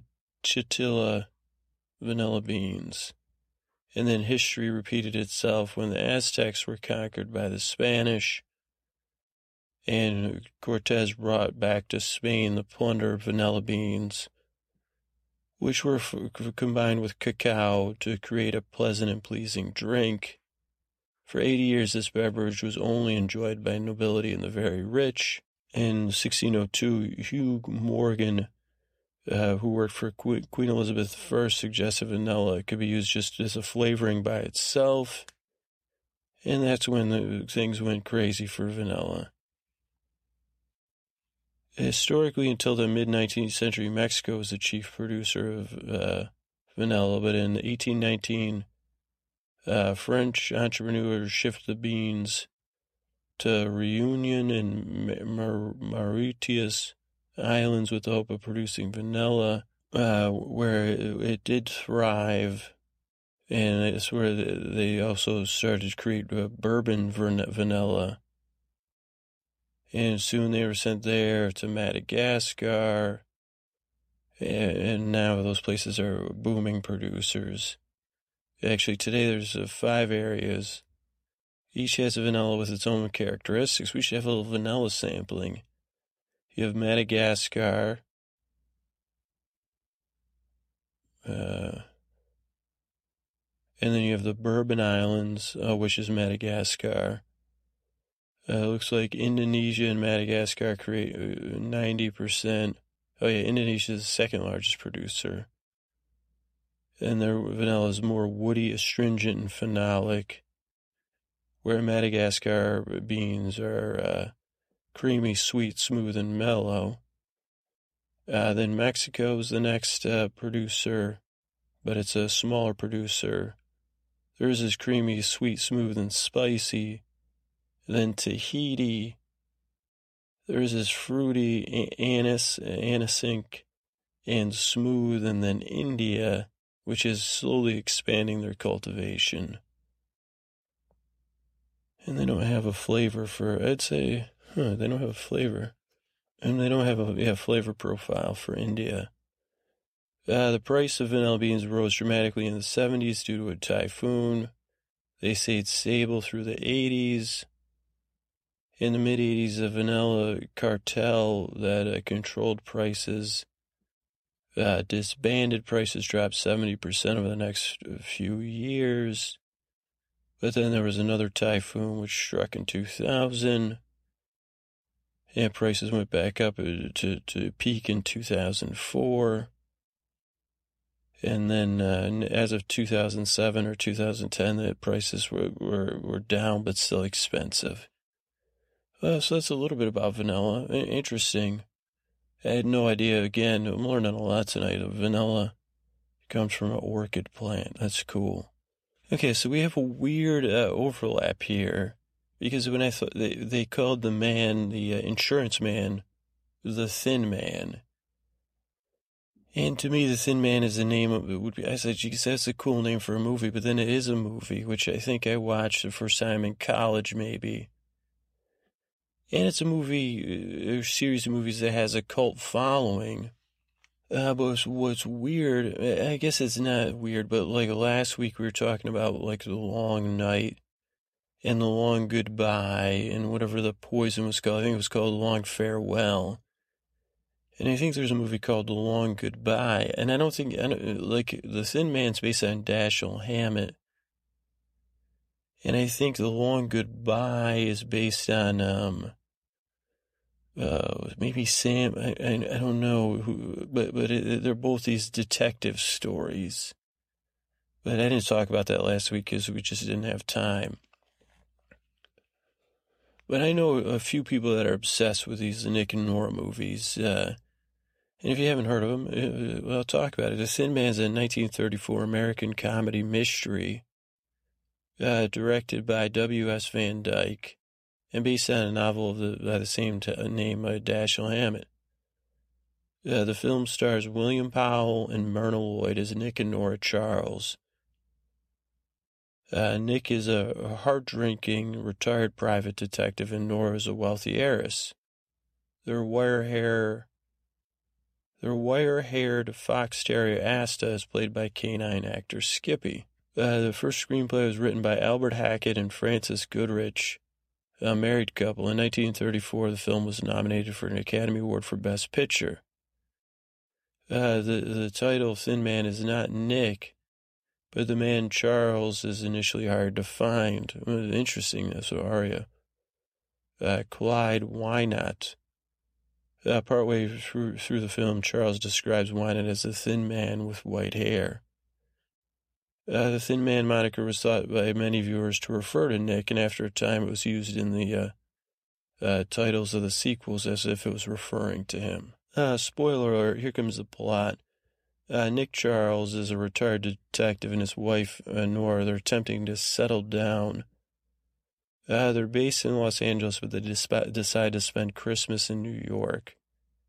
He's pressed back into service by a young woman whose father, an old friend of Nick's, has disappeared after something went wrong. Uh, the fr- friend, Claude Wynant, the thin man, uh, has vanished his former secretary and love interest, Julia Wolf, is found no longer living. Evidence points to him as the suspect, but his daughter refuses to believe that her father is guilty. She convinces Nick to take the case, much to his amusement of his wife, who's a socialite.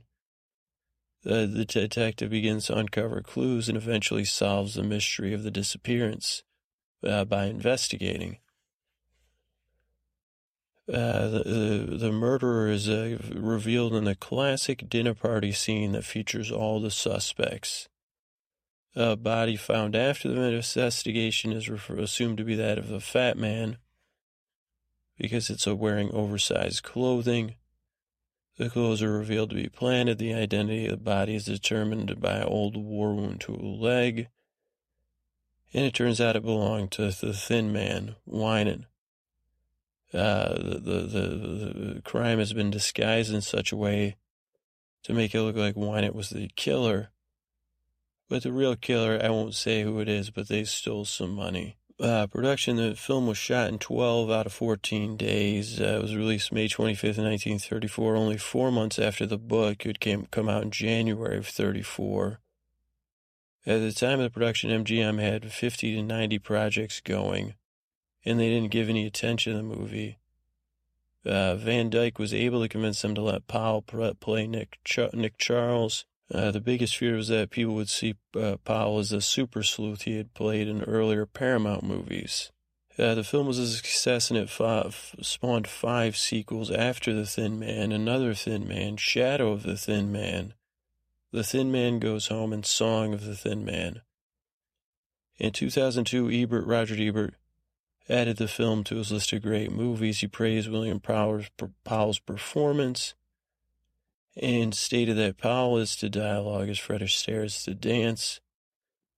His delivery is so droll and insinuating, so knowing and innocent at the same time that it hardly matters what he's saying. Uh, 97, the movie was added to the U.S. Film Registry, determined to be culturally, historically, and aesthetically significant.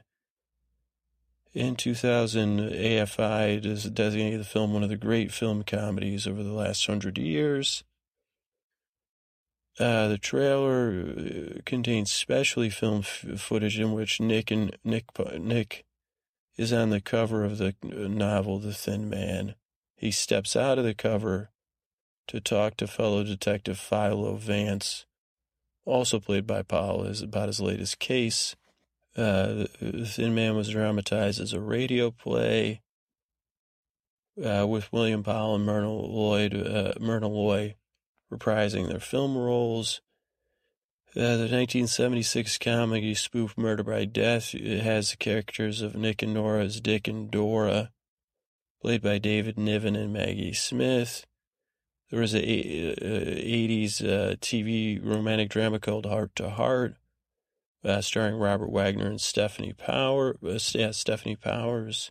There was a 2005 animated film, A Hoodwink, that uh, had a frog detective based on Nick Charles, and an Australian crime comedy, Mr. and Mrs. Murder, from 2003, had Nicola and Charlie Bu- Bu- Bu- Buchanan. So that's a little bit about the Thin Man. And uh, maybe I'll rewatch it. I, I, I said, well, I, that's what I said. I, I think I had to watch it for a class. But, uh, well, maybe. Uh, so when we're at Hardhome, and after that scene where the snow cloud comes in and they close the gate and it's all quiet and the, the Thenn goes up to the gate and looks through a little hole to see what's on the other side. And it reminded me of uh, the holes in fences, especially in New York City when I lived in New York City, where you could look through and look at construction sites and check them out. And even as a kid growing up, you know, five hours from New York City, so many children's books that I read took place in New York City. And I think even as a child, my subconscious was filled with dreams of going to New York City and looking through people's at construction sites. And I don't know if anybody else shares that uh, childhood, uh, I don't, I don't know what it is, desire. And I said, well, geez, I got to live it. I don't know if I appreciated it enough. But I said, well, let's take a little time to look this up. So over on Quora, someone asked, why do construction sites have holes uh, cut in the fence for people to peek through? Is it, you know, tradition or law? And a couple of people answered. One was uh, Bruce. One was Bruce, a real estate broker, who said there are a code requirement in New York City for construction site fencing to allow city inspectors and the public to see the site. And chain link fencing isn't permitted because it could, d- debris and stuff could come through the holes and injure people. So since you can only use solid panel fencing, you have to have these openings. Other people said it was to keep people from climbing in to look or climbing up to look or as a marketing technique. And then I found this over at uh, this uh, site, Naskaras, N-A-S-K-A-R-A-S dot com, Naskaras Studios. And this was from an article, uh, wow, 2011, 20, 20 uh, March 2011. Yeah, this is uh, written in uh, 2011 by Than Thanos uh, 144 Trigger Finger Peepholes.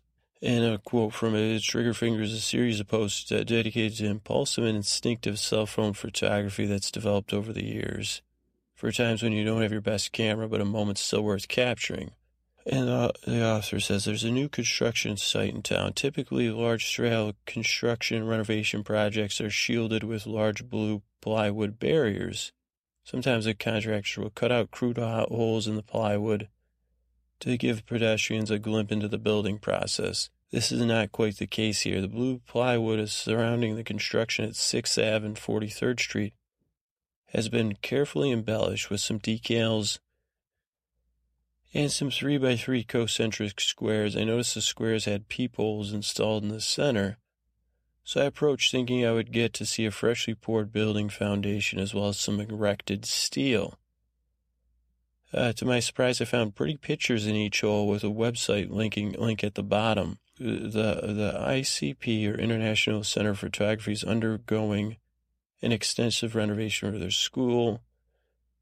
Their new Grace Plaza is set to open its doors later this year. Meanwhile, ICP is giving us a peep at something else. Each hole showcases the uh, photography of an ICP alumnus in almost a diorama-like enclosure and one of the author's favorite is a photo, uh, a photo uh, steam by Liz Sales. And I'll link to the article so you can see it. It's uh, just just art. You'd have to check it out. And the, the author says, "Hey, I recommend uh, going by your lunch break and having a look through these peepholes." And he also has a link to Liz Sales' website and the ICP uh, and to the uh, the ICP website. So that's a, little bit about peepholes.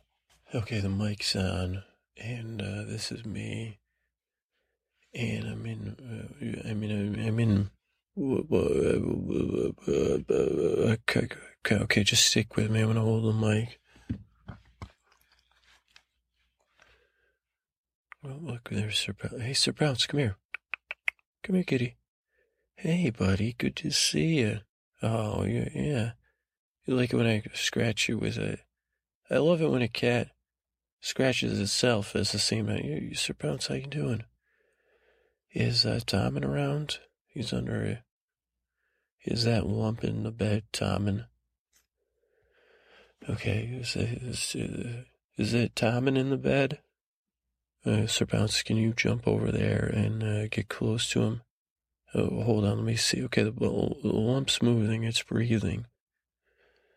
Wow, Sir Pounce, you look great. Uh, how's it been going? Window pane? You could do. I don't think you guys have window panes here. Well, no. Okay, do do you have windows? Is that technology? Where's some rain? Please don't rain. Okay. Um, which is, uh, uh, how many, Sir Punch, you look very healthy. Your coat is shiny. Have you been eating, were all those chicken carcasses outside of you? What's wrong? Okay, I don't understand you, but anyway. Well, Sir Pounce, uh, have you seen Tom at all? I'm just going to sit here on the bed next to, what is it? Is it, are these pillows? oh, the pillows just made a noise. Go away. Uh, Sir Pounce, was that you? Did you learn how to throw your voice? Because I'm just going to put my elbow here on this. Go away. Uh, uh, Sir Pounce, did you say that? Is it, holy cow, these pillows move. Sir Pounce, uh, did you see these pillows move? I said go away. Oh, wait, Tommen, are you under these pillows? Tommen, is that you? No. Oh, it's not Tommen. Bummer. Um, Hey, hey, Sir Pounce, have you seen uh, Tommen at all? Where's Wainwright? Uh, Martha Wainwright? Is that, is that, is that a, Martha? I think you got two people mixed up. Because I was just going to record the show. I, I, you know, I came out here to record the show because I hadn't heard from Tommen. And I was worried about him because he's, you know, uh, you know, even though I'm a lower regular, how do you say it, Sir Pounce? Am I, Sir Pounce, am I a Royal Cliff? No, you're not royal. Oh, okay. Hey, lump of pill. Uh, oh, is it uh, Sir Pounce? Who's what's under these covers? No one. Oh. Hey, Sir Pounce, what do you say we do the show this week without Tom? And if he's not here, are you ready to go? Well, okay. Just, well, well, oh, you don't know because yeah, your best friend you're best friends with Tommen so I should probably. That's right. Only a best friend would stand. Hey, wait a second. That sounds like the tones of a best friend talking to a best friend. Tommen is that you down there? I told you it's not me. Uh, Tom, and I know it's you now. Listen, buddy. Uh, can you come out from under the blankets? No. I cannot come out from these blankets until everything is going to be fine. Okay, well, hey, Tommy, do you want to do the show?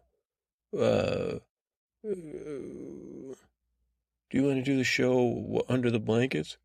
I never want to do the show again, or eat again, or see anyone again, ever. Especially not the maester or my Uncle Kevan, who, who raised his voice at me. Okay, um, well, what if I do the show? And how, how about this, Tommen? How about this? I'll start the show and you can correct me for everything I do wrong. How does that sound? Well, Podman, that would be silly because you would do it all wrong. Yeah, and then you could help me learn just in case. Because the world needs to know about best friendship, Tom, and, and they look to you and Sir Pounce as a beacon, a, a, light, a, a, titan of friendship, uh, guarding the harbor where friends go to gather and learn how to be best friends. And without you and Tom in the world, you know, my world, we'll lose hope of, of, of discovering best friendship or even something just a pale comparison of the friendship of you and uh, Sir Pounce. Well, I don't care about your world. I, I don't care about anything. Okay, well, okay. Well, how about doing? Do do don't you like correcting me though? And uh, what if I'm just because I'm not? Oh man, what is a freaking how do I? So, Sir Pounce, can you help me out here? Oh, okay. Um. Well, the thing is, I have the ill phones and the r- r- rocketers, so I'll just start the show, and then record and release it. I guess I have no choice. But I'll just do it here just in case, you know, anyone decides to correct me, you know, that way I don't misrepresent best friendship. Especially best friendship in space. Okay, okay, let me see here. Some, here, Tommy, does it, can I pat your back? That's not my back. Okay, uh, is that your head? Am I patting your head or your butt? Neither, it's my knee. Okay, eh, okay, okay. Uh, ladies and gentlemen, we uh, w- welcome you back to K Pounce Radio. K Pounce, the radio station of best friendship. Welcome to our afternoon adventure theater, where uh, we we talk about uh, wha, was it wow, was it whiz and wezzin? You sound like Sir Pounce now uh, where we talk about best friendship, adventures of best friends, particularly the friendship you all tune into here between Sir Tommen and Sir Pounce, two best friends, through through thick and thin. And this is the tale. Tommen and Pounce in space. With without Doctor Panic. Okay, let's see. So, what'd you think of that, that, Sir Pounce? Well, well, well. Anybody else have any comments? It was, it was pretty good, the first part, and then the second part was terrible. Okay, thanks, Tom. Okay, when we last left off, our heroes were, uh, they had, uh, uh Tommen let me see if I remember it because it was one of the most exciting. I know Tommen had originally told the tale, and it was so exciting. I hope I can do it justice by just filling in on what happened. But Tommen had to. What did he do? Was that when you went to the bathroom in the uh, the bottles, or was it? No, that was many episodes earlier. Uh, was it Doctor Panic got fired, or was that two episodes ago? Oh, uh, oh, that's right. Did you apologize? Uh, so Tommen had recovered from accidentally destroying a galaxy of innocence, and had headed back to with it, consulting with his best friend. Uh, they had decided uh, because they had heard from Kelpolina that she loved Tommen more than water and kelp. The queen of kelp had loved. Was that what she? No, she was mad at me. Oh, she was mad at her love for Sir Tommen, and she she said her love would travel across time and space, and would live in the, the, the, the hearts of. No, it's not. That's not what happened. Okay, just get out of my way. Okay. Uh, Sir Pounce. Sir Pounce, do you read me? From? Okay. Uh, I I need uh four chickens and uh, uh I'd like to try some ale actually. Can you could you do that for me? Right when? Okay. And then, Podman, you uh, uh do a do, do a like humming while I eat, okay? Okay, I just don't understand. Please, Podman, I'm upset. Okay. In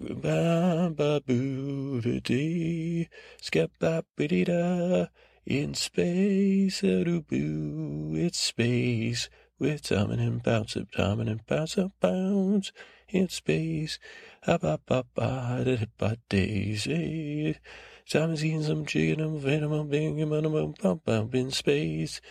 Time and bounce. Oh man, that's a Christmas song you sang me. Oh, it's time and bounce in space. Hey, are you done? Oh, yes, okay. Oh, Sir, Sir, Sir Pounce, can you set a course for this is Sir Pounce, I've come up with a plan. It will sound controversial. We need to rescue the Queen of Confusion. What's that, when? Yes, I have brought in a consultant, the Podman. He is here to... Co- Wait a second, Tom, you're gonna let me be part of your, your crew? Yes, yes, yes, I am. You've deserved it for for patting my knee. That tickled me. And then when your elbow was in my side, that's where it came out. And plus, I could not breathe under there. And I, I was hungry for those chickens. And I liked that song, the first part of it. Okay, let's just do the show now. Okay, so to, so bounce, Podman, uh, come sit close to me in my, you know, not too close. That's too close, Podman. Uh, we, we are going to rescue the Queen of Confusion. Yeah, set a direct course, please. And Podman, I'm sure you have many questions of why. Why would it? Okay, go ahead. Ask me. Don't you have any common sense, Podman, of a narrative? Oh, sorry. Uh, why would? Wait, you're going to wait a second. You're going to rescue the Queen of C- Confusion. I'm confused, Tommen. Oh God, Podman, you are not an actor. So you must really like me then, because you are no actor. Anyway, ah, yes, Podman, I have, uh, I, I went into that deep uh, state of concentration there, uh, where I uh, put myself in a, a self-imposed cocoon, uh, so I could study the situation and the mistakes I've made in the past. And I believe, and Podman, be ready to be shocked and try to act more shocked than and Sabounces may traumatize you as well. I believe the Queen of Confusion is caught in her own web of confusion. Okay, me, you would ask a question here. Why? And why? Why do you think that, uh, that she's trapped in her own web of confusion? She needs to be rescued. And why do you know this, sir? I, because I believe I am her son. Whoa, her son, the Queen of Confusion, is your mother. Uh, yes, I'm quite sure of it. Uh, I believe if you look at space record 5,226K5, uh, it's implanted in the necklace around Supounce's uh, neck. I, I broke it in a transcoder last night, and I sucked on the, the, the, the, the diamond shape, and it absorbed into my brain. I processed and I figured out the Queen of Confusion is my mother. She needs my help. She's trapped in her own confusion. And we made, we, Pounce, what's our arrival time? Okay, so Padman, we need to prepare for, we'll have to fight her army, which has trapped her. We'll have to, uh, I believe she will recognize me as a son. She will attempt to confuse me. We will let her trap us and you may be, uh, I don't think she'll want you at all, Podman, so she may try to do away with you. Uh, are you willing to face that fate? Uh, sure, sure, Tom. Do you think she'll, you'll grab me close to her when she wants to get rid of me? or and you know, or just get rid of me? Probably just get rid of you, Podman, but you'll be with us. She'll try to trap us. And we're going to have to take her trap We're going to have to let her think she has had achieved total victory in order to rescue her. And, you know, teacher, teacher, possibly I think we could unconfuse her and say, don't you want to be a loving mother? And I think, now she, she, the Queen of Confusion, I believe, does not like cats. But I believe we have to do something to make this right, and it is on me and Sir Pounce, and now you, Podman, you've gotten yourself involved. What do you think of all this? Sir Tommen I'm just so proud to be considered something close to your friend. Oh, Podman, you changed your voice. That you almost acted there. Uh, thank you, Sir Tommen I'm just emulating your voice in a way uh, because I, I, I that's that's you're so inspiring to me. Oh, Podman, well that's a great. So, Podman, I'm going to need you to clean the bathrooms now, and uh, especially the uh, bathroom in my, my well, all the bathrooms they have not been cleaned. And so, Pounce and I will be taking naps because we uh, to transfer hyperspace and uh, Sir, Sir, Tom, what do you think we, what will we do uh, when, how will we, once the Queen traps us? Uh, how, well, Podman, you, you know, you have taught me a little bit about your, you know, you say, geez, I'm going to help Tom and by using Rivers as psychologist and tricking me and saying you were going to marry my mother, pretend you were me. And that was that was one time, and then you, many other times, and then you came to my room, despite the Martin saying he would get you if you came to a place of Westeros, and and saying never, you know, he banned all fictioneers from his kingdom. You said no, I will come to my friend Tommen. Or do you, do you just use me for your show? Do this show, are you using me as a, a tool for your show? Uh, we'll be honest, Tom, and the people love your show. They love you and Tom, and they they love you and Pounces in, in space or anywhere. But no, I, I was just worried about you. That's why, you know, otherwise I would have just pretended to be you. But I, I came to get you because I, you know, I heard you were. I want to make sure you were okay, and I knew you'd probably be down with everything, with the queen of confusion, being trapped in her own confusion It can be a confusing thing. Uh, out here in space, you know, it's so vast. Uh, a boy, a man, man, a man and his cat, a best friend, could feel lost, you know, uh, maybe, and then maybe just try to find some direction, and then maybe feel more lost. I don't know. But and I say, Jesus, this is a rash action. Should I be Okay, Podman, I don't know what you're talking about now, but uh, maybe I felt lost. Maybe, uh, maybe, uh, oh, oh, oh dear, what was that? I don't know, what was that? Oh, bounce around and say, oh dear, oh dear, what was that? That's bounce, what, what's happening? Oh dear, we're caught in the web of confusion. Uh, okay, so Pounce, uh, do you know what to do? Oh. No, okay. Uh, shut down all our senses. Uh, send out all signals to block the detectors. We are going to con- we are going to cocoon ourselves, uh, the Podman and I, and launch ourselves out of the ship. Uh, Sir Pounce, stay with the ship. No, no, no. Uh, Sir Pounce, we'll, we, we, we, we'll, we'll need you to join us. Is that okay? Right, sir. Right, right. Yes, wine Rhine, for sure. Uh, Podman, uh, you, do you say wine Rhine as well? Uh, wine Rhine, wine Rhine. Ah, yes, you, you say it a bit like a pounce, not as good though. We are going to con- con- cocoon ourselves in a special material I have, a comforter, and it will protect us from the uh, harmful emptiness of space, as you said, where we feel all alone. We'll be cocooned together uh, and we will float through space until we find our way to rescue the Queen of Confusion. So let us go to the air like a kazoo. Oh no! Oh oh! What was about? What was that? Right. Run, run, run. Okay, she's pulling us in. The the the the, the, the we we need to hurry, Podman. Go get a, all the. Don't worry about cleaning the bathrooms. eh, get all the comforters out of the beds and, and meet me at the airlock. Okay, so should I do a song while I do that? Uh, it's, uh, oh, God, pardon, man. Yes, just do do this. Watch it. Watch watch how I do it. Okay. Okay. Go, Podman. I will go to the airlock. whoosh whoosh. Ah, Podman. Oh, you've done well.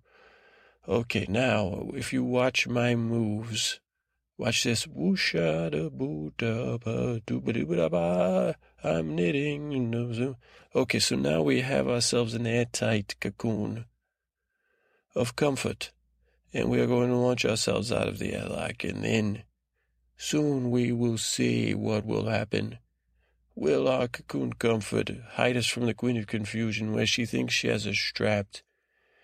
For then she will say, My son is gone. Where is my son? But we will be listening in to hear her sorrow as we sneak into her base. Probably. That, that won't be tonight, though.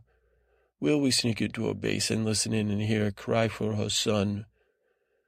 cry for his forgiveness say, uh, you know, maybe, oh, maybe Sabouts, you know what, you stay. You will remind her, you know, watch out for her because she might try to get you. But you are so fast. And she will find, how do you feel? Ezra, mind mind? You don't mind? Okay, good. And then uh, we will say, oh, well, here's your son. And a pot man to take out your anger on and your son to love so much. And now we are a family again confusion lifted. No innocent universe is destroyed except on Pikes. And all will be well. So that is it, Podman, for tonight, okay? What will happen next week? Make sure you tune in to find out what on Tommen and Pounce in Space uh, with the comic stylings of the Podman. Inadvertent comic stylings of the Podman. Oh, thanks. Thanks, Simon. Oh, and this is K Pounce Radio signing off, the radio of best friendship, where friendship rules the airwaves. Cape Bounce. Okay, Podman, thank you. Uh, Podman, could you go to fetch me? Four, I need four more chickens to eat, and uh, some lemon cakes and some spice cakes. And could, well, no, Tom, I'm not even allowed to be here. If somebody like Sir Meryn finds me, Oh, Podman, you are, you. So how do you get back? Uh, ruining. Never mind. It'll be confusing. But I'll see you soon. Okay. Make sure you eat. And make sure. You, are you drinking liquids? Oh yes, I've I've been drinking. I uh, no, but I will now. Okay. Thank you, Podman, for coming to see me. Suppose did you go and lick Sir Podman, Podman's uh, between his thumb and his finger? Oh yeah, that's. Wow, you have a sandpapery tongue, Sir Pounce. Right, right. All right, Simon. Well, if you need anything, um, uh, I'll see you next week, I guess. But just think you got your best friend. You'll be okay, all right? Oh, yes, Batman. I'm fine. Thank you. And good day. All right, that's it. Uh, not in Westeros, just uh, imaginary stuff here. Imaginary boy and his cat. Uh, the end. For you know, for to, uh, I'm gonna go back to my place. Bye. It's time for my prayers. Miller, Smith, Crone, Jester, Barkey, uh, Crone, sweet, sweet Crone. It's me praying in. Uh, my, uh, I, I was like, geez, maybe I'll leave a blank piece of paper with a pen near my bed in case the gods want to get a hold of me. But that's been blank, so I said, well, I guess they're not right. You know, you guys might not be big on notes, or maybe say, well, Writing a mysterious note might freak him out if he was there when the pen was going, which is probably right. So you guys are wise. I trust your wisdom. But guys, I gotta, you know, obviously lying to you guys is just a, a bad habit. You know, I, I know I can't fool you guys, but a lot of times I fool myself. And then maybe that's when I'm fooling myself. Then boom, I walk into one of those, you know, doors or overhangs, and I say, "Oh boy, Oh boy, I was walking with my eyes closed again, you know, uh, spirit wise.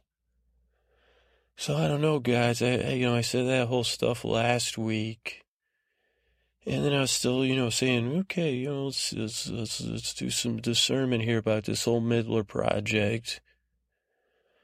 You know what what the world needs now is me Hitler. It's an application for you to complain into. What the world needs now is me, Hitler. When you're really mad, it's yep you're reaching for. And I don't know the rest of that song, gods, but that was just a middler, you know, interlude for you gods. But I said, gods, I, I really think I was, is it, is it, is it like a double wool? Like I was pulling the wool over my eyes, then your eyes, then my eyes again. And you busted me. You said, hey, let's, uh, I don't know how you guys do it. Obviously, some sort of, I don't know if it's divine wisdom or divine energy or some sort of, you know, where, where those things intersect. But man, but man, gods, uh, I said, geez, uh, I, uh, so I've been worried. I said, we could come out with this Midler thing. It's a good idea. Maybe it'll work. And maybe we'll make some money as a real, you know, the original idea. And then over the last couple, I said, well, maybe it's just a good idea. Maybe, and I said, well, or maybe we could charge just the rich people. And then I said, well, geez, we'll have an upgrade. And then be, and then last week I was like, well, maybe people just want to complain, you know. What in the world could let me complain? Midler when I want to complain. Oh, Midler when I want to complain. I wake up in the middle of the night. My neighbor keeps making all sorts of noise.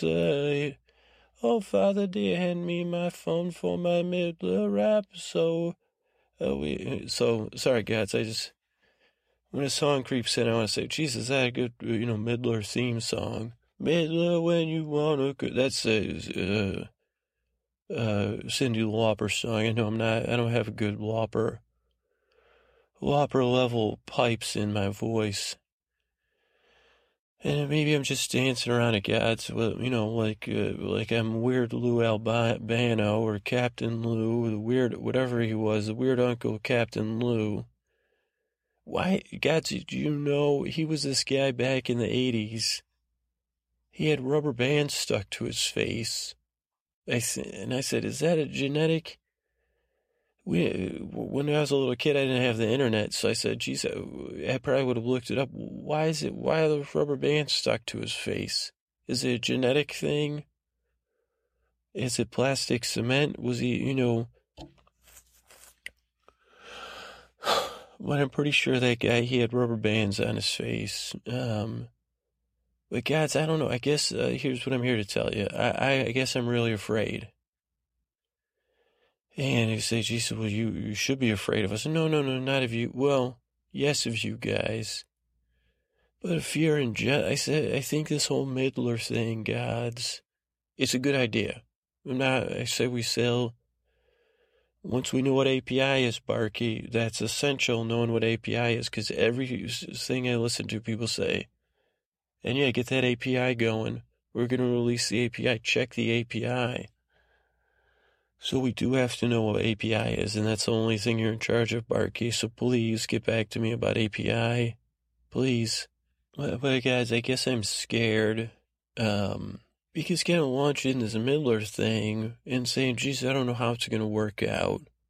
But, you know, I'm already afraid that's my default status internally, somewhere deep down. I say, geez, I'm scared trying to work with these gods, develop some faith or some some trust in the uh, universal thingamajig or or the day to day moment, whatever, however you want me to work it, gods. You haven't your mysterious ways clearly, uh, uh, uh but that's not what you say. Well, you, you, know, that's a test and you're failing. I say, yeah, no, I'm just afraid. I'm not saying sure faults. It's not.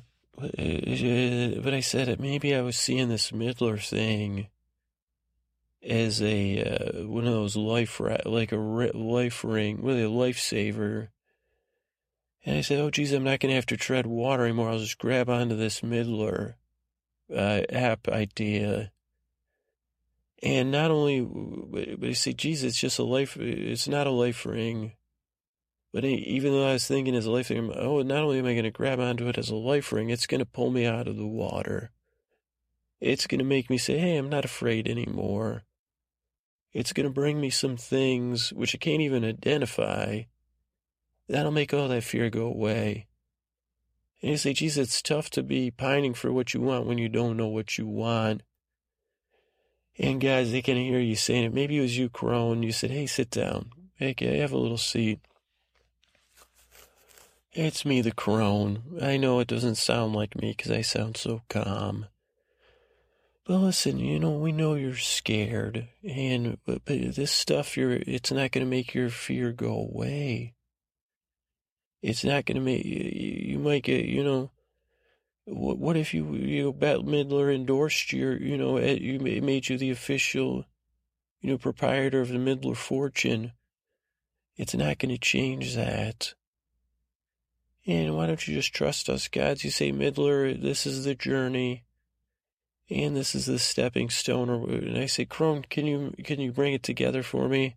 Because I'm I'm looking for a concise, concrete answer for my fears, and a concise, you know, way to know everything's going to be okay. And then the crone says, "Hey, let me let me hand things over to Barky." And then uh, she's pulling to a tree that's sitting there and then it rustles. And I say, What was that, Barky? Rustle, rustle. Okay, which, which, uh, didn't you hear me, Barky? I'm afraid. I'm not even most of the time, I, I mean, I'm aware I'm afraid. But this is some deep level fear, Barky. You know, it's just lying under there. Like a, like a, you know, one of those fears that just go, mm, in the background, background, underlying fear, I think they call it Barky. Rustle, rustle, rustle. Tree doesn't say anything. They say, okay, it, should I, are your roots metaphor for that, Barky? Okay, nothing, not even a rustle that time. Because I'm just looking for a, should I just hold, and then I go and I hug the tree? Maybe that'll make me feel better hugging the tree tight, okay? Is it, is it well, tree's not actually that huggable. Especially this one, I couldn't get my arms all the way around its bark. Very barky. Obviously, if it was, you know, not going to be smooth bark. That's probably your cousin, huh, Barky? Old smooth bark. Do you guys get along, or you guys got trouble? And what about slick bark? How, how do you feel about, about slick bark? Uh, you got Uncle Barkbeard. Barky, how do you feel about Uncle Barkbeard? Oh, rustle, rustle, no answer. Okay. Okay, so, you know, we got, that's what it's, go, Crone's gone. I turn around, Crone's gone. You know, no offense. I know Miller and Smith are busy working, so I'm not going to expect them to appear. And Jester, you're probably on a bender or in some sort of, you know, multi-partner situation. Totally respect you ignoring me that way. I say, God, uh, could you forgive my misguided current status? Misguided. I'm I'm I'm apologizing, but I I got to tell you guys. I say, geez, I'm still scared. I'm still to be reaching, and I think at one time when I was praying, I had a, a, a some sort of tight way of describing it. But yeah, I'm reaching for something. I want some certainty. And I say, oh yeah, the the uh, it was uh, Aileen Brosh McKenna. Uh, she was on Scriptnotes, and she was saying she was talking about parenting and and parents being afraid and find trying to find something within their control. And she said, oh, these are the the talismans we talisman is that how you say it, Gads? Talisman talisman we cling to you know, to say, oh, this is going to give me some control over a terribly f- fearful and uncontrollable situation, being a parent. And in some sense, I'm the, you know, one of the parents with you guys uh, of this application, Midler app. And, you know, also, I guess in some sense, I got to parent my own life, and I don't know what the hell I'm doing. And so, yeah, I'm looking for a lot of things to cling to certainty, which I know ain't coming, but I terribly, I wish it was God's. So I think I got lost in there. I said, geez, if I get, if we get a, if we say if Google calls like Sergey, I said, geez, who would I want to hear from, Sergey or the other guy? What's that? Is it Petrov? No. Sergey. I, it'll. I'll, I'll think of it. It's, it's not Mark. Uh, that's uh, Mark Zuckerberg's at Facebook. They. I don't think they would acquire Midler. And then I say it's like Joss, not Joss Whedon over at Twitter, Joss Biz, Biz Stone maybe. But I don't know if they're acquiring people. Say, well, Google maybe.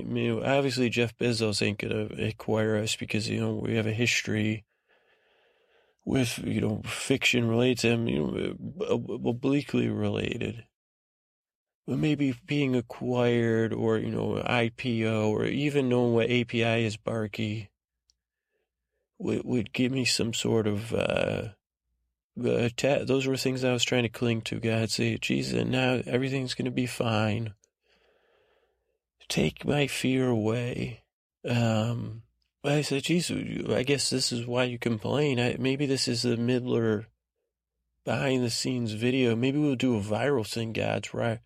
Well, here's a bad idea, God's Uh, clinging to it do a fake vibe where I'm like complaining to the gods and we have a podcast app and saying, I want some certain day.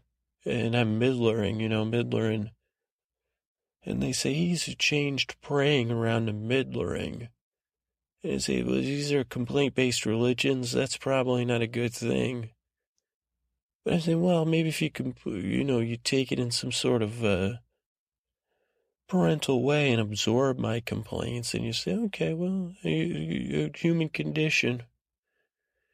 So that's what I got. I, I wish I had, you know, oh, also I didn't do anything on the app this week. So that's why the other reason for this prayer is, uh, I don't know, this week flew by. I was stressed about that stuff, you know, panic, panic attacks, so, and I, you know, I had the cold. It was bronchitis, and then my now I got my allergies going crazy. Midler, my allergies are going crazy. Midler, why the hell doesn't anything but Benadryl work? And Benadryl knocks me out. Midler, I say, hey, take this. Nothing ever worked for me but Benadryl. Midler, and that uh, you know makes me uh, like loopy. Midler. So I said, yeah, I guess a little apology. I said, geez, I, I, I guess I was reaching, reaching for, not for the, well, I say, hey, if I pull that star down, we'll have some, you know, star lasers and star dollars, starfish to eat, you know, star, you know, so, well.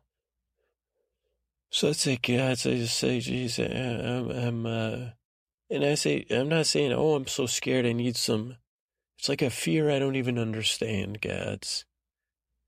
And you're laughing, but they say, yes, because you're faith without faith and without uh, whatever the other word for faith is.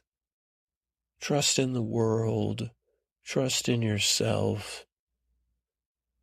You're too busy about worrying about yourself to trust in yourself. And I say, well, gods, I got to stop with, I got to think about that one. Midler, confusing things that God say to you. Is that what Proverbs are, gods? Was that just a proverb or no? Was that too.